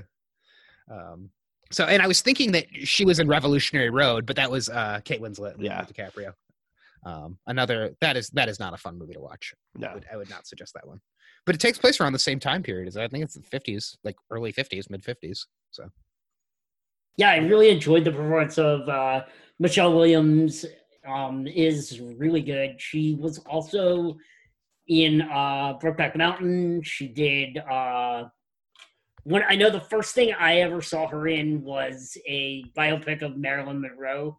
yeah, my week with Marilyn. Uh, yeah, and she's really fantastic in that. And so she's used to playing these sort of um, whispery, wispy blondes who have some form of mental mental anguish going on with their characters, and she's really good at that. wasn't she in Dawson's Creek as well? Yes. Yeah, she was. She was on the Dawson. I never saw yes. her, but uh, she was on the Dawson. did you guys have any connections to movies that you know? Like, we can start with last week's movie. Do you have any connections to uh, Brothers Bloom besides Mark Ruffalo that you caught in this movie? Uh, well, I mean, it's also just kind of like a con movie because the basic Yeah. premise is, you know, somebody pulling the wool over somebody else's eyes for the entire movie. Yeah, I mean the, the Um, whole thing is a long con. Yeah, and it's a it, and from Leo's perspective, for most of the movie, it's a conspiracy movie, so it's kind of like a con on top of a con. Mm-hmm. Well, and also, I mean, also Ruffalo's character, um, at the end has to decide to let the person go out on their own terms, That's true. like he does with Yeah. Leo and like he does with Adrien Brody. with Bloom. Yeah. So, with Bloom, Um, we yeah. also have a, an exploding car in this movie. do you have an exploding car, two exploding cars. That's good. The Uh. cave scene as well. There's a scene in a dimly lit cave. Was there a scene in a dimly lit cave in Brothers Bloom? Yeah, at the beginning when they Oh, the beginning, the right. cave and they yeah. Uh, was there a big storm in the Brothers Bloom? Like a big thunderstorm? Or am I thinking about something else? I think you're thinking about something else. Okay. But um, Something yeah, I watched was- recently had a big thunderstorm in it, and I couldn't I couldn't my finger on what it was. Was it uh Dirty Rotten Scoundrels? Was there a big storm in that? Or am I don't just what you're talking about. I don't know. Did you watch The Perfect Storm recently? Yes, the perfect storm. Uh, uh, speaking of perfect storm, there is a, there's a boat scene in this movie as well. Funny. Uh, what about What- connections to other movies that we've done on this podcast? And this is now our 15th movie. Um, we had the uh, what's his name from Fargo. Yep. Yeah. John Carroll Lynch. I wrote that Yeah. down too. uh, nothing with Patricia Clarkson, right? We haven't done anything with her before, right? Uh, Not that I. think so. She is really fantastic. Um, I Was she her as an Rachel in this movie? Yeah, she was the second Rachel, The second Rachel. the older Rachel. Yeah, the first one was Emily Mortimer. Yeah, I mean, you know, like the the the storm and the kind of going out on your own terms that that also lines up with Point Break as well. for sure. Yeah, Uh, and just you know the idea of murder and crime seems to- Murder. we keep coming back to. yeah, Uh, we're yeah. It'd be nice to get away from a crime movie for once. well, even when we, love try, crime even when we try, we we, We come back crime movies. uh, do you guys have anything else? Uh, questions? Anything else you want to talk about about this movie before we move on? um, Uh, I don't think so. Not for me. Yeah, no, just that I um I'm glad that I wasn't like hundred percent spoiled on this movie, but I'm glad I kind of knew the things that were coming might be coming, um, and was able to sort of figure it out as it was going along, and it it let me enjoy it more as I was watching it, even though um yeah, like I like you guys were saying, it is a little long in the tooth. And when I when I um I also paused around the one hour mark and was like, oh my god, there's still an hour and fifteen minutes left in this movie. Yeah, it's it's a better one to watch in the theater. We Yeah. get a little bit more uh, engaged in it. Uh, also, you know, shout out Max von Sydow. Good to see him. I think he just passed away like within like the last couple months, right? Yeah, and he and Michelle Williams were both in um the the um or am I thinking of somebody else? I might be thinking of somebody else. Never mind. No, I'm thinking of Christopher Plummer. I was They're thinking both- of all the money in the world and with I thought you were Williams. thinking of uh, Game of Thrones. No, no, both no, no. Game of Thrones. But yeah, um, love Max von Sydow. He was he was really good in this. Um, I wish they'd given him more to do because he's just sort of there. Yeah, I, the whole thing. I guess it's just like he's supposed to be triggery because he's got the German background, but right. like, he's like trigger happy. But um, What, and that part also fed into my idea of this being an experiment on soldiers that come back from World War II. Is that the main doctor is a German doctor, and so that that sort of is what put in my head that maybe this is um, Mm. all just all just taking place with soldiers who came back from World War II. That's interesting. Yeah. Um, yeah, I think uh, you know, whenever I see Max von Sydow too, the thing that always just makes me mad is I think Mm-hmm. about the waste of his character in the new Star Wars movies and how Oh, yeah, what- no reason for that at all. Yeah, was ridiculous. It's he gets Didn't the very sense. first line of the Force Awakens, and it had no payoff whatsoever throughout the rest of the movies. ridiculous. Um, but you know, also he was the he was the three-eyed raven, which had a little bit more of a payoff in Game of Thrones. A little bit. A little just bit. a little bit though um so there is one song that plays in this movie and i actually Mhm. shazam or i didn't shazam i use like the google version of shazam for it because it's like i hear it in movies all the time and it's if you're listening to this podcast i'm going to use it as the intro to this podcast so have Is it from the from the Dachau scene? it is from the like uh captain's quarters right before Oh, the okay. okay. scene so Okay. I, I have it on my phone i'm going to play it for you guys so you can hear it um and it's like it's in a bunch of like movie trailers and it's in like tons of movies and it's so it's called the natural order or it's called the nature of daylight by max richter and it's like this string like and i just feel like this is in so many movies and i always hear it and i always like really like it it's like a very emotional piece of music so do you guys recognize this at all I mean, it definitely familiar. sounds familiar. Yeah. Yeah. I mean, it's it's definitely used in a lot of trailers. It's probably Apparently, it's an Arrival. I'm from from what I'm googling. Yes, it's an arrival. Arrival? That is okay. Okay, Because I was that's like, I knew it was yeah. from something that I'd seen a lot. Um, and I feel like it's Okay. in like maybe the trailer for uh the Tree of Life as well, which I've never actually seen the Tree of okay. Life. I've heard is very good. But it's like this like yeah, it's it's arrival. That that is where I know it from. Nice. This part. Yeah, this this is like the hook. phase, I guess if if classical Yeah. songs kind of a hook. Yeah. Um, arrival. That's it. Because I always get really emotional when I hear this song, and I never know why. That's because of arrival. that would be why. uh, yeah, I just wanted to bring that up as well. Uh, all right, let's get to our our uh, ratings and feedback on this movie. Um, Brendan, did we get any feedback on this movie? we got a little bit of feedback. We got a few different pieces of feedback. some Uh, feedback. yeah, your buddy Jeff wrote in and said, "Well, that was definitely a movie I would never watch without this podcast." Ouch. Yeah, this is no, no, he means that as a compliment. Well, he means that as a compliment. Never mind. I did not he read the really appreciates that this podcast Oh, he opens appreciates it. This Yeah, he a movie I appreciates would not have experienced without Yes. the podcast. He he told me that he he likes this movie opens his eyes to new types of movies and new movies he never would have seen. Well, this is. Uh, he said it was well. Oh, yeah, there you go. He said it was well done and well acted. Uh, not necessarily his type of movie, and while he didn't love all of it, uh, didn't love it. I still have to give it a four based on everything else. The ending did surprise him for sure. Two endings in a row that have surprised him between this Ah, week and another last week. connection. So, A, surprise, a surprising ending. Surprise endings. So uh, yeah, I don't think Jeff. Uh, I mean, Jeff isn't you know like he's not like a film Twitter guy. I don't think he's Right. watching a lot of YouTube videos. So I think for Jeff, like if this movie kind of came and went and he never knew it had a surprise, you know, this if he wasn't looking for a surprise, which I don't think we really talked too much about the surprise last week We didn't. Um, you know, Brendan, we talked about it with you a little bit more, but like for somebody who doesn't know, you know, this if you're not looking for it, you might be, really have like the rug pulled out from under you. in this Yeah, and I would be curious if he watched it again, how he would feel um, differently. Mhm. But um, And, and when he says well acted, I, I I definitely agree. I know I know you brought Yeah, this up too. I think so Um, too. Leonardo DiCaprio, just like Yeah, he's he's super he's Leo's incredible.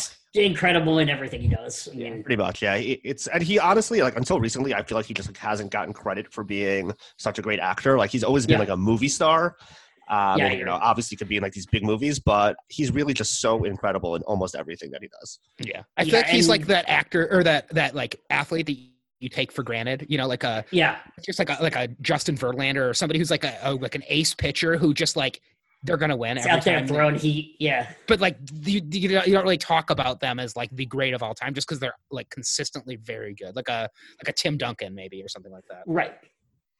I agree with that. Yeah. Uh, our my friend Katie Martin. Uh, She's my friend in- too. She is she your friend? Yeah, I've met her. All right. She's Katie not my friend, but she sounds Yeah. lovely. uh, Katie Martin is an amazing, nice lady who was supposed to be getting married in May, but Oh, is having to put off her wedding based due to Corona.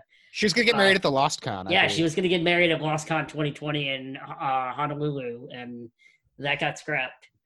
Uh, but anyway, uh, she said this movie is amazing. Uh, had either have either of us read the any of us read the book? Um, I'm sure we'll discuss the ending, which we did.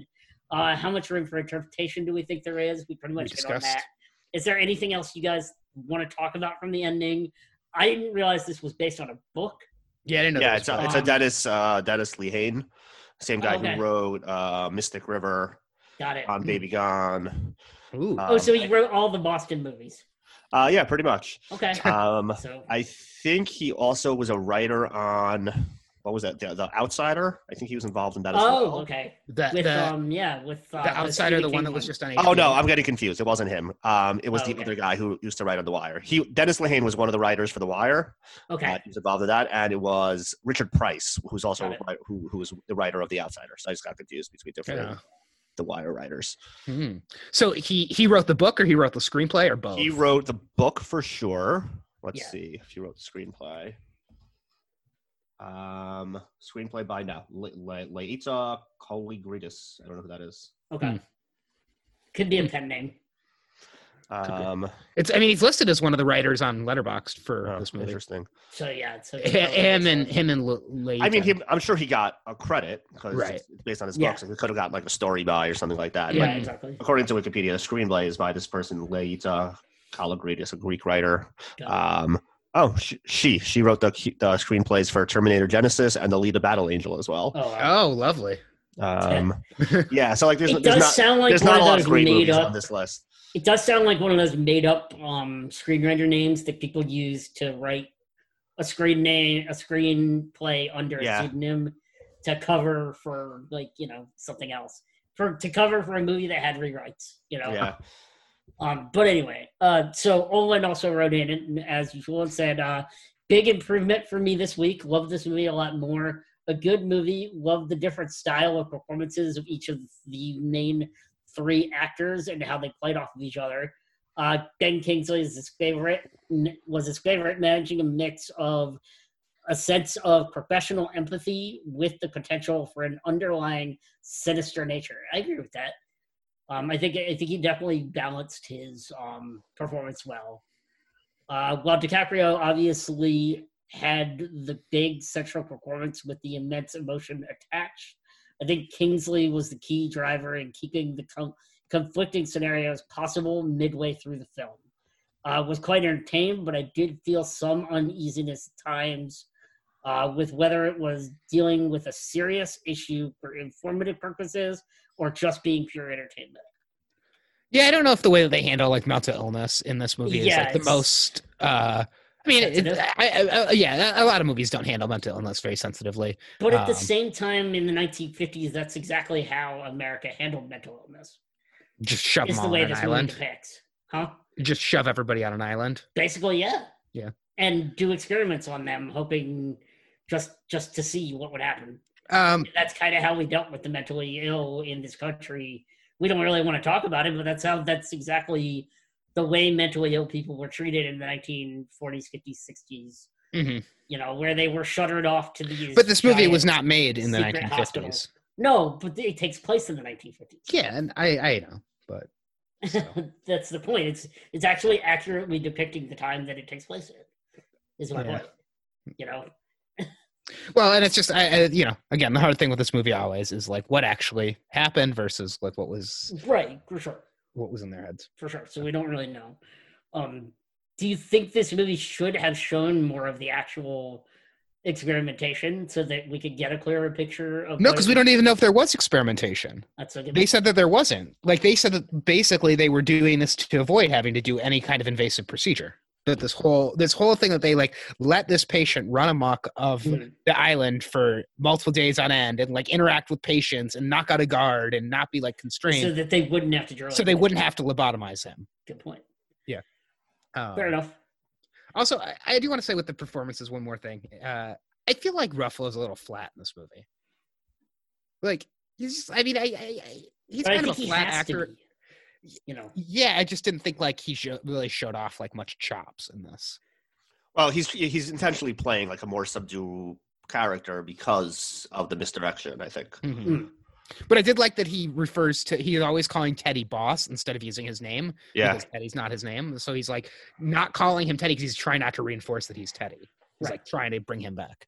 right. Right. Although I think he does call him Teddy at the very end, which was weird.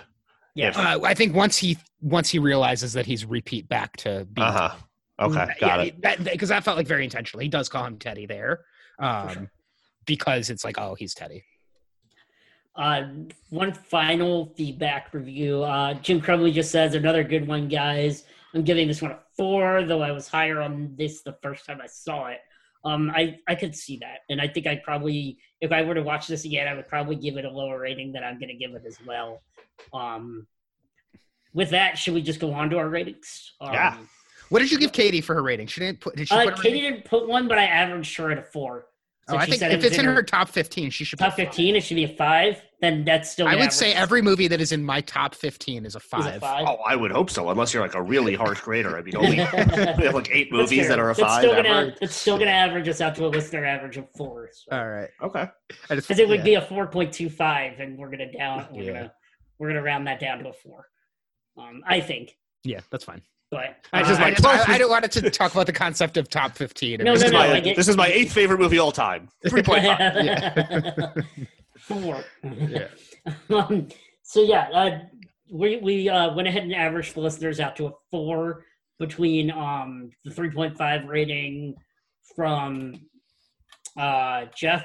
Was it Jeff or Owen? Owen and a couple other ratings we got in. Yep. Uh, we're gonna average out to a four. Um, I am also gonna give this movie a four.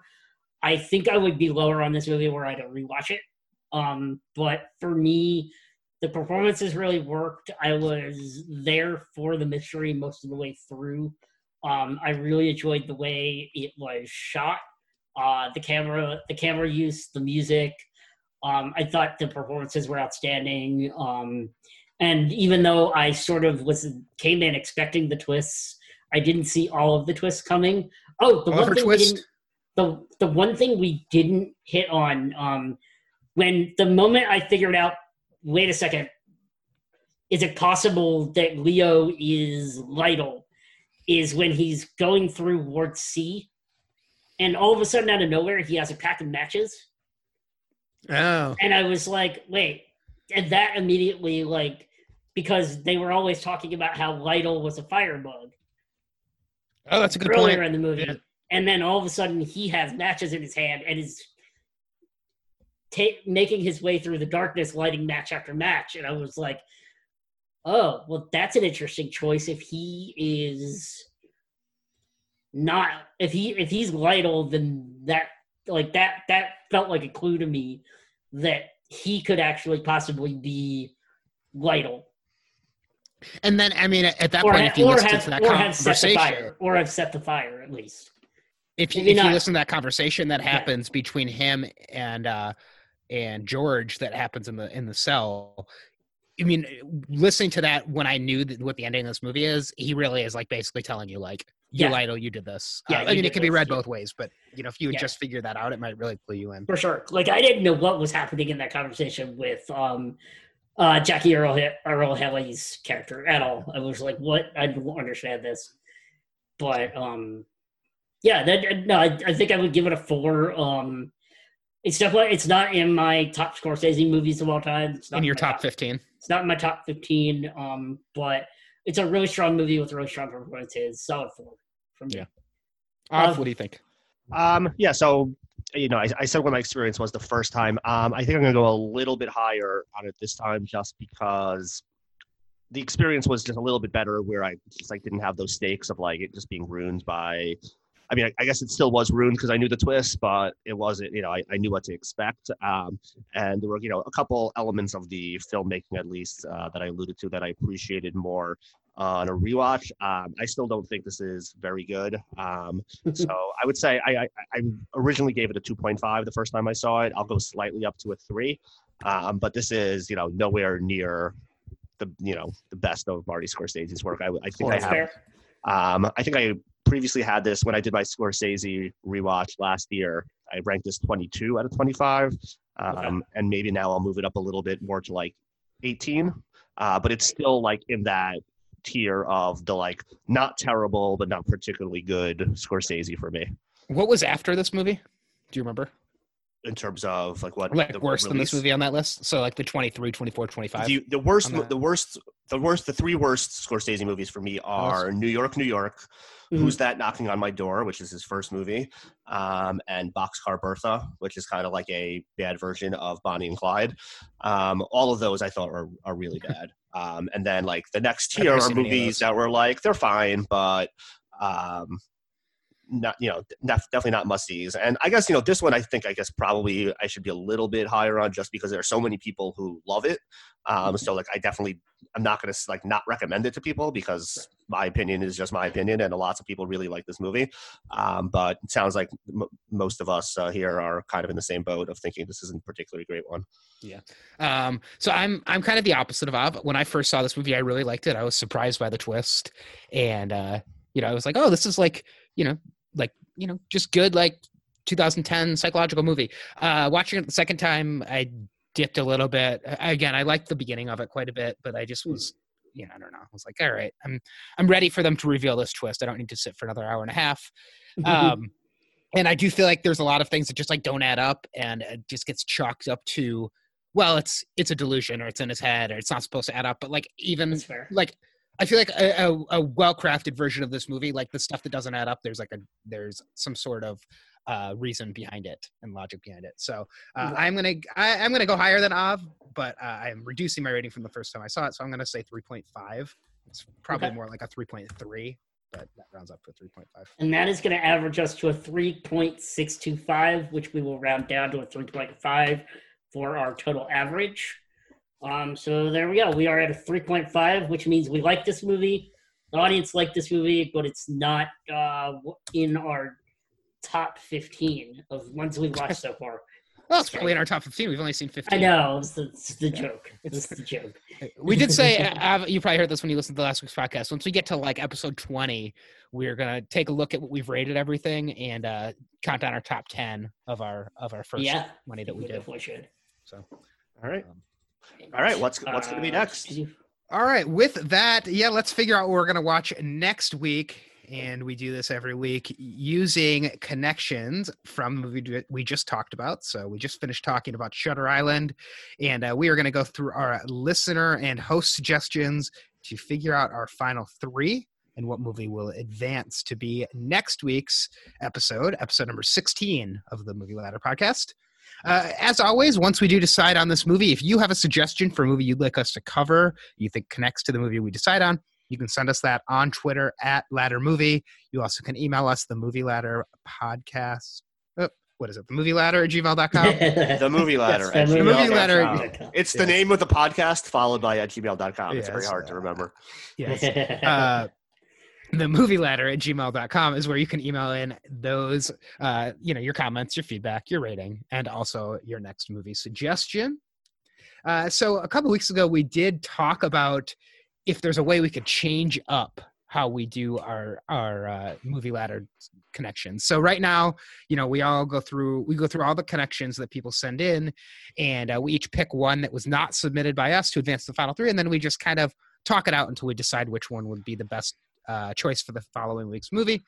Uh, Jeff did write in a connection idea, and I just thought I would talk through this one and see if you guys have any interest in doing this maybe one week. He said, For picking the movie, my thought is you each pick two movies to move forward, Then independently, you rank the six movies, and the one that has the best overall ranking is the next movie. So it seems a little less arbitrary, and uh, it seems like that to me. It seems like after you guys bring forward a movie, one of you just kind of takes over for the movie going forward. So that was his suggestion. Um, yeah, little- the, the only thing, my, my only concern with this idea would be um, as is the time we would need, the dead air time we would need to independently rank the movies. Um, we would we would just have to edit around that. Either Um, that or it would I- just make yeah, we would just have like a long time where it's like everybody's deciding their rankings of movies. Right. Right. But I mean, I mean, in general, I like the idea of um, putting forward more than one pick um, some weeks and Yeah. sort of talking it out, hashing it Well, I mean, like the way. last couple Um, weeks, we've had very. I mean, we. I feel like we always have good connections, but I feel like last week, especially, and I'm, I'm anticipating this week, we're going to have some really, really strong next movies. for sure. Um, so we could try bringing forward two and just try to like quickly rank this week Yeah. and just see how that works. Um, like which one? Yeah, which maybe maybe of the six, put your top, top three. three. Yeah. Yeah, or something fine. like that. Yeah. All right, let's tr- let's try that this week. We'll see how that works. Um, yeah. you know, we, we can always play around with it just to get a little variety in there. So, uh, so we will all be bringing forward two movies that are not the movies that we suggested. Um, I feel like we're just like supersizing it now, but I like the idea. Right, but we're we're thinking about it a little differently. But yeah, this is um we're supersizing it. It gives us more options to talk through than just three. Because I do agree with Jeff in principle that when we only have three to choose from, it always ends up being kind of obvious which one we're gonna pick. Yeah. Well, I think that's good though. We've we've had a consensus, and we haven't really. I don't think we've picked for the same reason each week either. Like, That's also fair. Yeah. um you know and i it, and i think it's like it's interesting. It just kind of keeps uh you know it, it, it allows us to just kind of hash it out. I do think if there was ever a week where we were like totally locked um you know we could always do like random number generator or like a twitter poll or something but right. yeah. um we haven't we haven't faced that yet. We haven't really uh hit like a, a congressional divide just yet Uh, all right let's well- let's let's see what uh what connections we have. Um brendan do you want to go through the connections Yeah, so Jeff wrote in and he wanted to talk about a movie where a character has a Abby normal brain, much like Leonardo DiCaprio's character in this, and that is a Mel Brooks comedy from the 1970s called Young Frankenstein. Ooh, Yeah, have you guys heard about this film? young Frankenstein. Have you seen this? Have you heard about this? yeah I've heard of it. I've heard. I've never seen it, but I've heard of it. I've heard of this. So this is actually um, an interesting connection um, to go with characters with abnormal brains to be the connection. I think is an interesting way to go. Um, I do. I do think eventually we'll get to Young Frankenstein. Let's see if we let's Every see if week. it's- Every let's see if it's this week. Yeah. Um, but let's keep going. Uh, Owen wrote in three connections this week. Uh, two of these movies I'm not familiar with, and one of them I am. Uh, he first suggests a movie from 2000 called Sexy Beast, which I've never heard of. Um, it's It's supposed to be really good. Uh, Okay. it was one of the ones I was going to actually uh, Okay. was going to suggest or was thinking about suggesting. Okay, uh, starring Ben Kingsley. Uh, he apparently was nominated for an Oscar for his performance in this. It's a British gangster film, so it will be another um, crime movie, but uh, this time set in Britain. So I'm not sure how Av's gonna like that. Um, the next movie is One Flew Over the Cuckoo's Nest, which uh, involves characters uh, that are institutionalized, um, and there is uh, a plot point involving lobotomization True. spoiler alert in both. Um, and I actually really enjoy One Flew Over the Cuckoo's Nest. I've seen it a few times. Um, Jack Nicholson is sort of the Leonardo DiCaprio of his generation. He just hammered out hit after hit after hit in the 70s and 80s, um, as Leo is trying to do it now. And then he handed the torch off to him And then he uh, in handed the torch 2008. Yeah, he did. So he's really good. He's really solid in it. Um, and then it's got a great supporting cast too. Uh, Danny DeVito, Christopher Lloyd, who I know is uh, one of Zach's favorites. Didn't we Um, talk about One Flew Over the Cuckoo's Nest last week? We may have, um, or somebody may have suggested it last week. You're right. I I don't remember like what it was, but it, ca- we talked Yeah. about Danny DeVito being in it, and I was like, Danny DeVito was in that movie, and you oh guys yeah, told me. Yeah. But I just don't remember how it came up. Oh, did but your brother? Did your brother suggest it last week? maybe? I think your brother may have suggested it last week. Yeah, it's a great idea though. Um, it's a great one. Uh, Papillon, starring uh, Dustin Hoffman and Steve McQueen, is a movie about people who are imprisoned on an island. Um, I'm not as familiar with. I I think I've seen like a trailer for it or stills from it during an Oscar montage, but um, never seen it. Um, I'd be curious about it.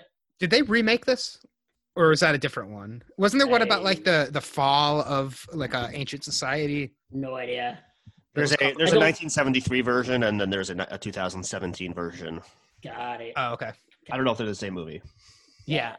Um, I think Papillion, the t- 2017 is like a like a volcano blowing up or something. It has uh Charlie Hunnam is in it. Is that Pompeii? Oh, that might be what I'm thinking of. It's, it's, Papillion think it's is, uh, Papillion, but I think it's uh, yeah, I am thinking of Pompeii. You're thinking of Pompeii.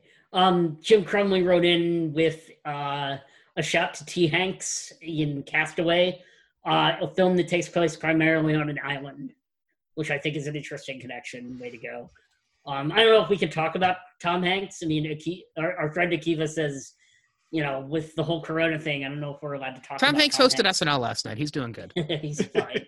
He's fine. I don't know. Did you see his head? Uh, Yeah, and he addressed it. So everybody's like, "Oh my god, Yeah, Tom I Hanks know. is bald. What's wrong with him?" And he said he had shaved his head for the part, and it was growing Yeah. back slowly. That uh that um middle-aged mutant ninja turtles sketch was very funny. I really enjoyed that. That was really funny. SNL, I, I thought in general it was like it was It was solid. it, wa- it was an SNL episode where like some we were like, okay, Yeah. it. like the, the the Zoom sketch I thought was funny, but it was also like all the jokes. It went out way too long. It went on way too long. like, I got it. Martin Scorsese brings you Zoom. Yeah. The uh the Twitch stream one was really funny though, yeah, like, where he's trying to play Call of Duty again. That was really good. so. Um so connect speaking of connections, um I'm gonna go ahead and hit mine first if you guys don't mind. Yeah, sure. Um so I wanted to lead off with my personal favorite Leonardo DiCaprio movie, and it actually connects because it was also directed by Martin Scorsese and Leonardo DiCaprio's character is going slowly insane throughout the movie. And that's the uh, Oscar nominated movie The Aviator, where um, Leo plays um, millionaire mogul Howard Hughes. And I really love this movie. Um, I think Leo is really great in it, and it's Scorsese, so it's a good connection. Um, do, do, do, do, do. I liked I liked the Aviator. I feel like it is gets kind of forgotten. Um, I think Yeah. it does too, and but I really love it, and I Yeah. haven't revisited it in a really long time. yeah, I saw it when it was in theaters, and that was the only time. Yeah, I really liked it. Um, I'm not sure it's the type of movie that I'm like dying to watch again, but It's yeah. I definitely enjoyed it. And the next connection I made, um, this is the movie, and I'd be surprised if this isn't on either of your lists either, or what's going to be. Um, the movie that I felt most strongly connected to this throughout watching it was, as I teased earlier, Memento for Christopher Nolan. Um, That was on my list. it's it's a hundred you can see the connective tissue where bits and pieces of what the main character in memento is going through uh translate to what leo's character is going through in this film um it's a really strong solid connection and then i And they're both named Teddy as and well. they're both named Teddy, yes. They're, um, the third connection I wanted to make, I wanted to go a little outside of the box, so I wanted to find a classical film that um, takes place in a mental institution. And I found the 1948 Olivia de Havilland starring film called The Snake Pit. Uh, I believe she was nominated for an Oscar for this. She plays a young housewife who has a mental breakdown, and her husband commits her to a mental institution. Um, it's black and white. It's a drama. I thought it might be really fun to visit a classical movie because we haven't really gone to any of the classics yet. Um, and so I, I, thought it might be good to go to a classic maybe people haven't actually watched. Uh, it is on the Criterion channel, but I think you have to be subscribed to that. you do. Okay. I Uh, am. I I I have access to the Criterion channel. Those are my three. Uh, so yeah.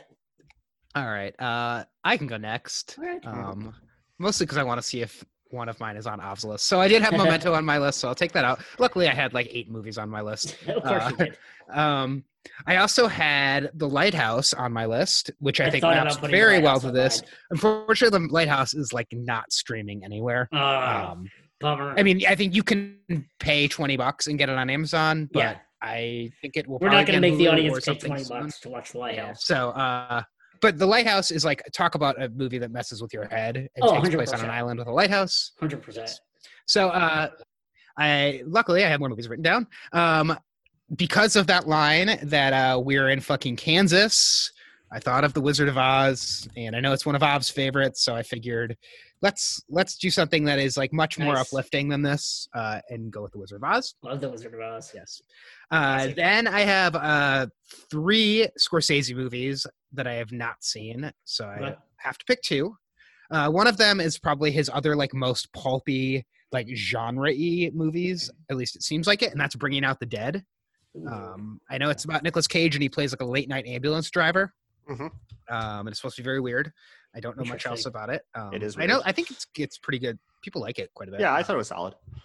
uh, and then the other is this is the one that's probably on Av's list, and it is one I had not heard about until I heard Av's ranking of Scorsese movies, oh no. and uh, he said it's awesome and really good, and I've had it on my list to watch for like a year since then, and that's After Hours. Oh. Yeah, After Hours is the best Scorsese movie that nobody has ever heard of. Yeah, Um, Yeah, I, I don't know what it is. So It's um interesting. yeah, I had I never heard anything about it in my life until I saw it, and I really really enjoyed it. Um, I wouldn't say necessarily say that it was awesome in order to have some uh, level expectations, but I thought it was really a lot of fun. Yeah. Uh, so Brendan, you didn't listen to the 32 Fans podcast that Av was on when he talked about Scorsese movies last year? I may have, and it, I goldfish brain. I have no memory of it. I That, that was like I wrote it. that movie down, like or I like I probably listened to it, but I don't have any memory of it. Um, I also had Silence written down, but that movie Right. is very long. Um, and I think it probably Very is like a good one to listen to during all these religious holidays, or a good one. To watch. Silence is, is fantastic, but it's Yes. very long and it's very bleak. Yeah. Yeah. So uh, at some point I will watch Silence, but not next week. If you like Um, to see people suffering for their religion, um, no, I'm good. can watch Silence. Uh, Also, I, I, I noticed with uh, with Shutter Island, one thing that we didn't talk about that I just realized we were talking about Westworld earlier, and the lead couple in Shutter Island is Teddy and Dolores. oh yeah, you're right. Yeah. So And that is the main. Yeah, that's the lead couple in Westworld. Good Yeah. point. Very Good interesting. pull. So Um, you can also watch Westworld if you want to watch something that connects to this movie. All right. all right, I guess Those are my turn. Every time he said Dolores, I kept thinking of the uh, Seinfeld episode Yes. where he's trying to figure out the, the, the girl he's dating's name. Spoiler alert. yes. Dolores. Dolores. What was it? Mulva? Malva. Malva, yeah. yeah. Uh, Um, which uh, it always bothered me because Dolores doesn't quite rhyme with how that word is pronounced. But No, hey, it's hey, hey. Let's, you know, it's yeah, close, but Nobody no, would no- say that like Nobody exactly. Nobody would ex- introduce their name that way, explain it that way. When it's like not really an exact rhyme. Yeah, I wonder if Jeff has gotten to that episode yet. I know he's binging the Seinfeld podcast right Yeah. now, so I don't know if he's. Sorry, Jeff. Spoilers for Seinfeld. Well, he's seen them all. He just hasn't Oh, listened okay. to Robin and Akiva talk about all of them. I'm it. sure they covered that actually. Oh, they do. Yeah, yeah. Yeah. All right, Av, what you got? All right. So for my first, I'm going to go with the movie that I alluded to earlier. Um, th- this one is just like straight up for anyone who who listens to the Slash Filmcast, and they always do that like "Boom Goes the Dynamite." Yeah. This was just like a perfect like. What if I told you this weekend I watched a movie with Leo DiCaprio where memories are implanted into his brain and he has to you know go against you know these dark figures in order to be reunited with his wife and children Yeah. um yeah so that's it's, it's the exact plot of inception and this movie are very similar um they also both have in common the fact that i really did not like either of them when i originally saw them Oh, um and inception has been on my you know given another list. shot list for a very long time so i would Right. definitely be eager to do that together um also i'm starting um, a mini Nolan rewatch just because hopefully his movie will come out at some point this year, and I kind of wanted to rewatch all Tenet, his movies yeah. before that. So um, I've already watched Following and Batman Begins. So do you like following? Um, yeah, I did like it. Yeah, I thought it was really good. Yeah. Um, okay. Um, and then I'll go. Uh, I'll go Scorsese for my next two. Um, the first one I'll go for another movie, not quite as little known as After Hours, but it's also another movie that I really had barely heard anybody talk about until I saw it. Um, although last year it got a, a lot of talk because of Joker, Mm. um, and that is The King of Oh. Comedy. Yeah. Um, another one where a person who seems to be somewhat mentally ill, and we, we don't really know what's real and what's fake, and you kind of like explore that um, Yep. over the course of the movie, um, and just a really really good one.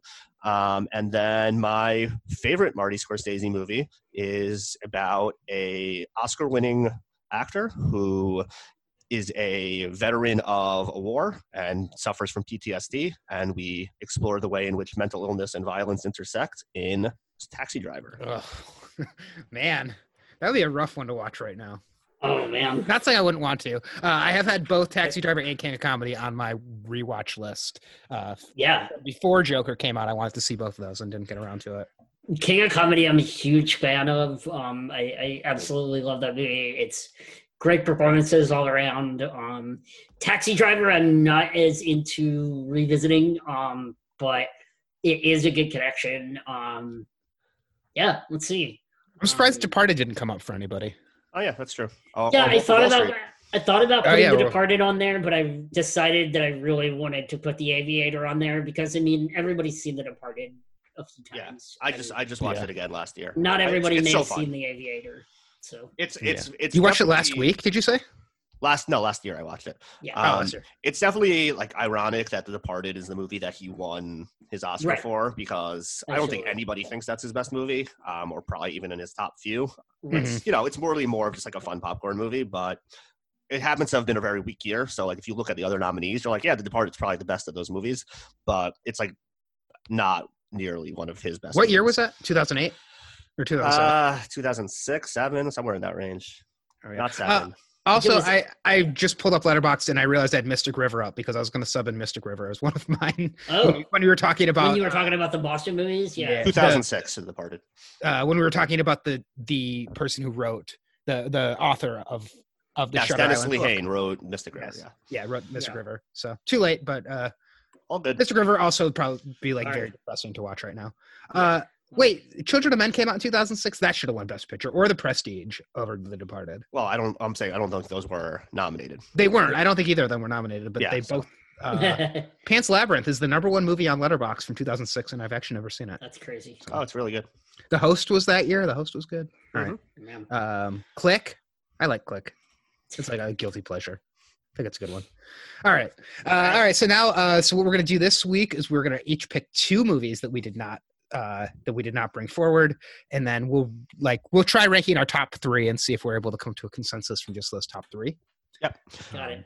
All right, I will go with. Uh, I'll go with Memento off of Brendan's list, uh, sticking with the Nolan theme. And from the listeners, I will pick One Flew Over the Cuckoo's Nest, which I've only seen once and would be thrilled to watch again. All right, I'll go next. Um, sticking with one from us, one from them, I will pick Inception from Av's list and Sexy Beast from Olin's list because I almost nominated Sexy Beast.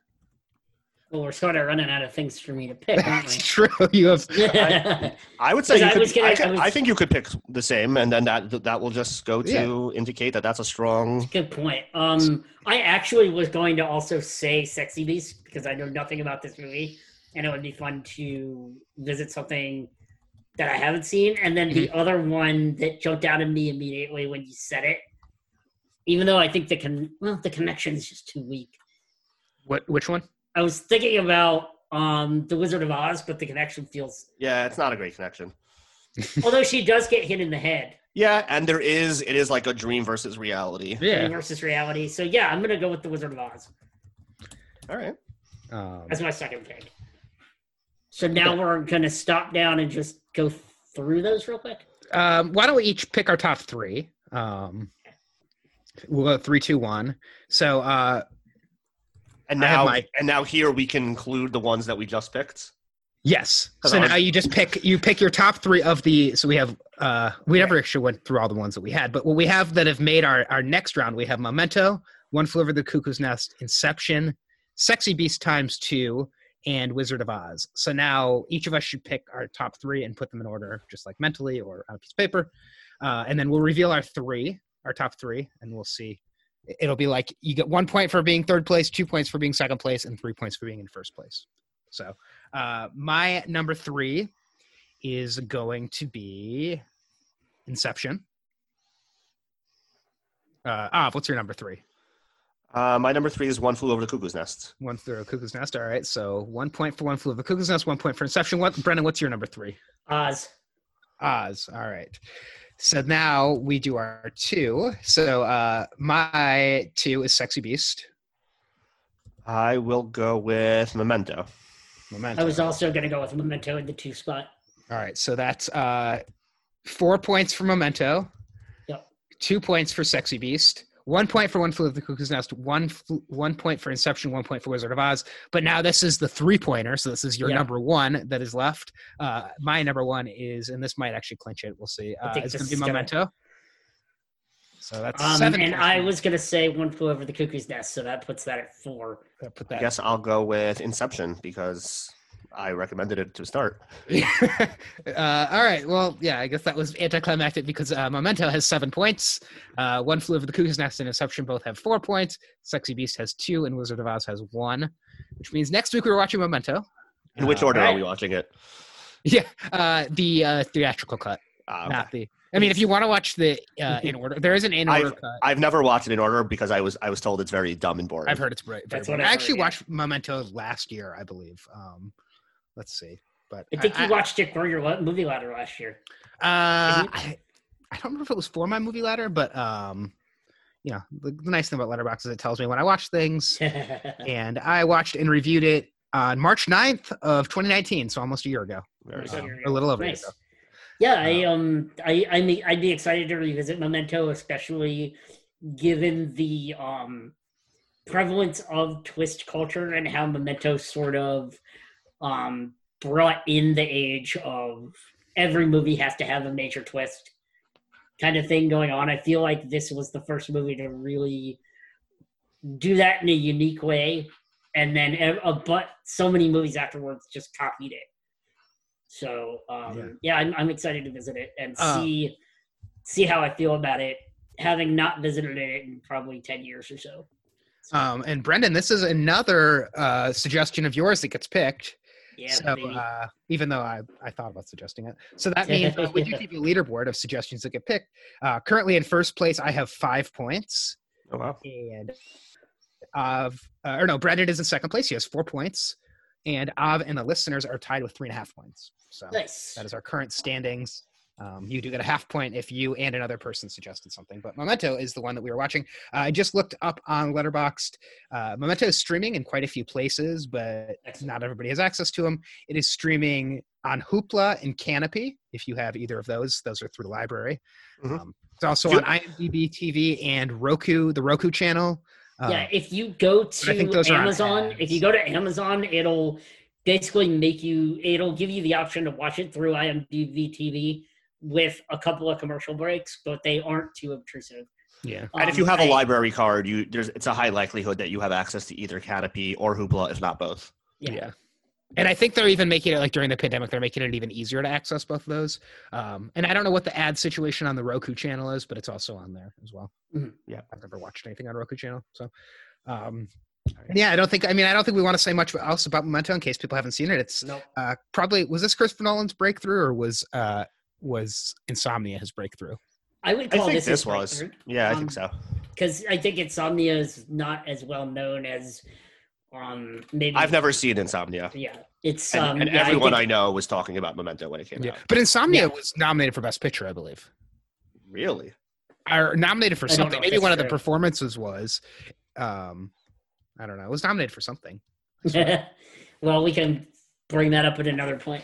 But this, uh, but yeah, uh, Memento 2000, Christopher Nolan, Guy Pearce has a really solid cast. Uh, really looking forward to talking about it. Uh, Insomnia came out two years later. Insomnia came out in Yeah. 2002.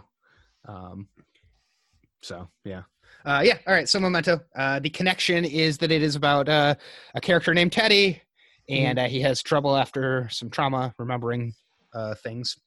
Is he Teddy? I thought the other guy was Teddy. No, he's Teddy. All right. Yeah. Um, no, he's he plays Teddy. So that is his character's name. Well, yes. Uh, we'll so talk uh, about it. We'll talk about it. yeah. Uh, so this was this did. I'm just looking up Insomnia. No, he's not. He's not. His name's not Teddy. Teddy is the guy with like the mustache. Teddy is Joe Pantoliano. yeah. Joey Pants is Teddy. Um, But good try. His name is Leonard. All right. But there is a character named Teddy.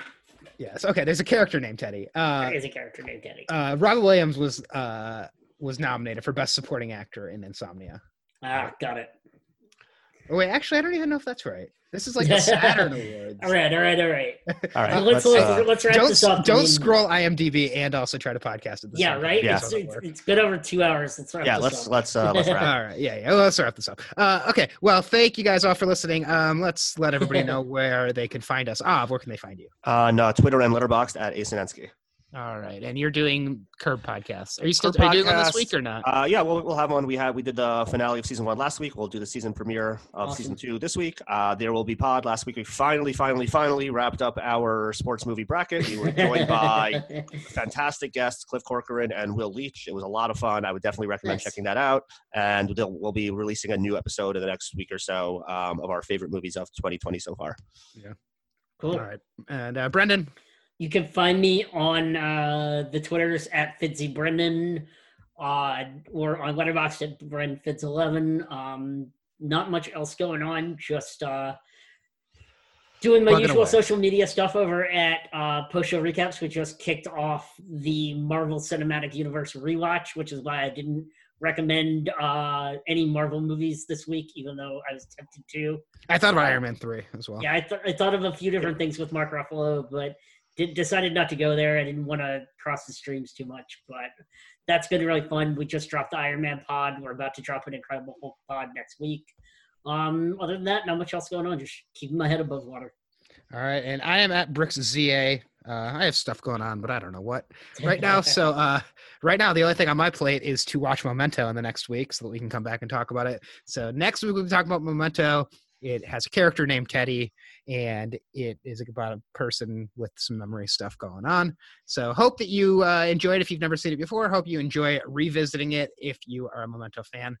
And uh, of course, you can catch the podcast at Ladder Movie on Letterboxd and Twitter, the movie ladder at gmail.com. Thank you for listening, and be sure to send in your feedback and connections for next week's movie, Memento.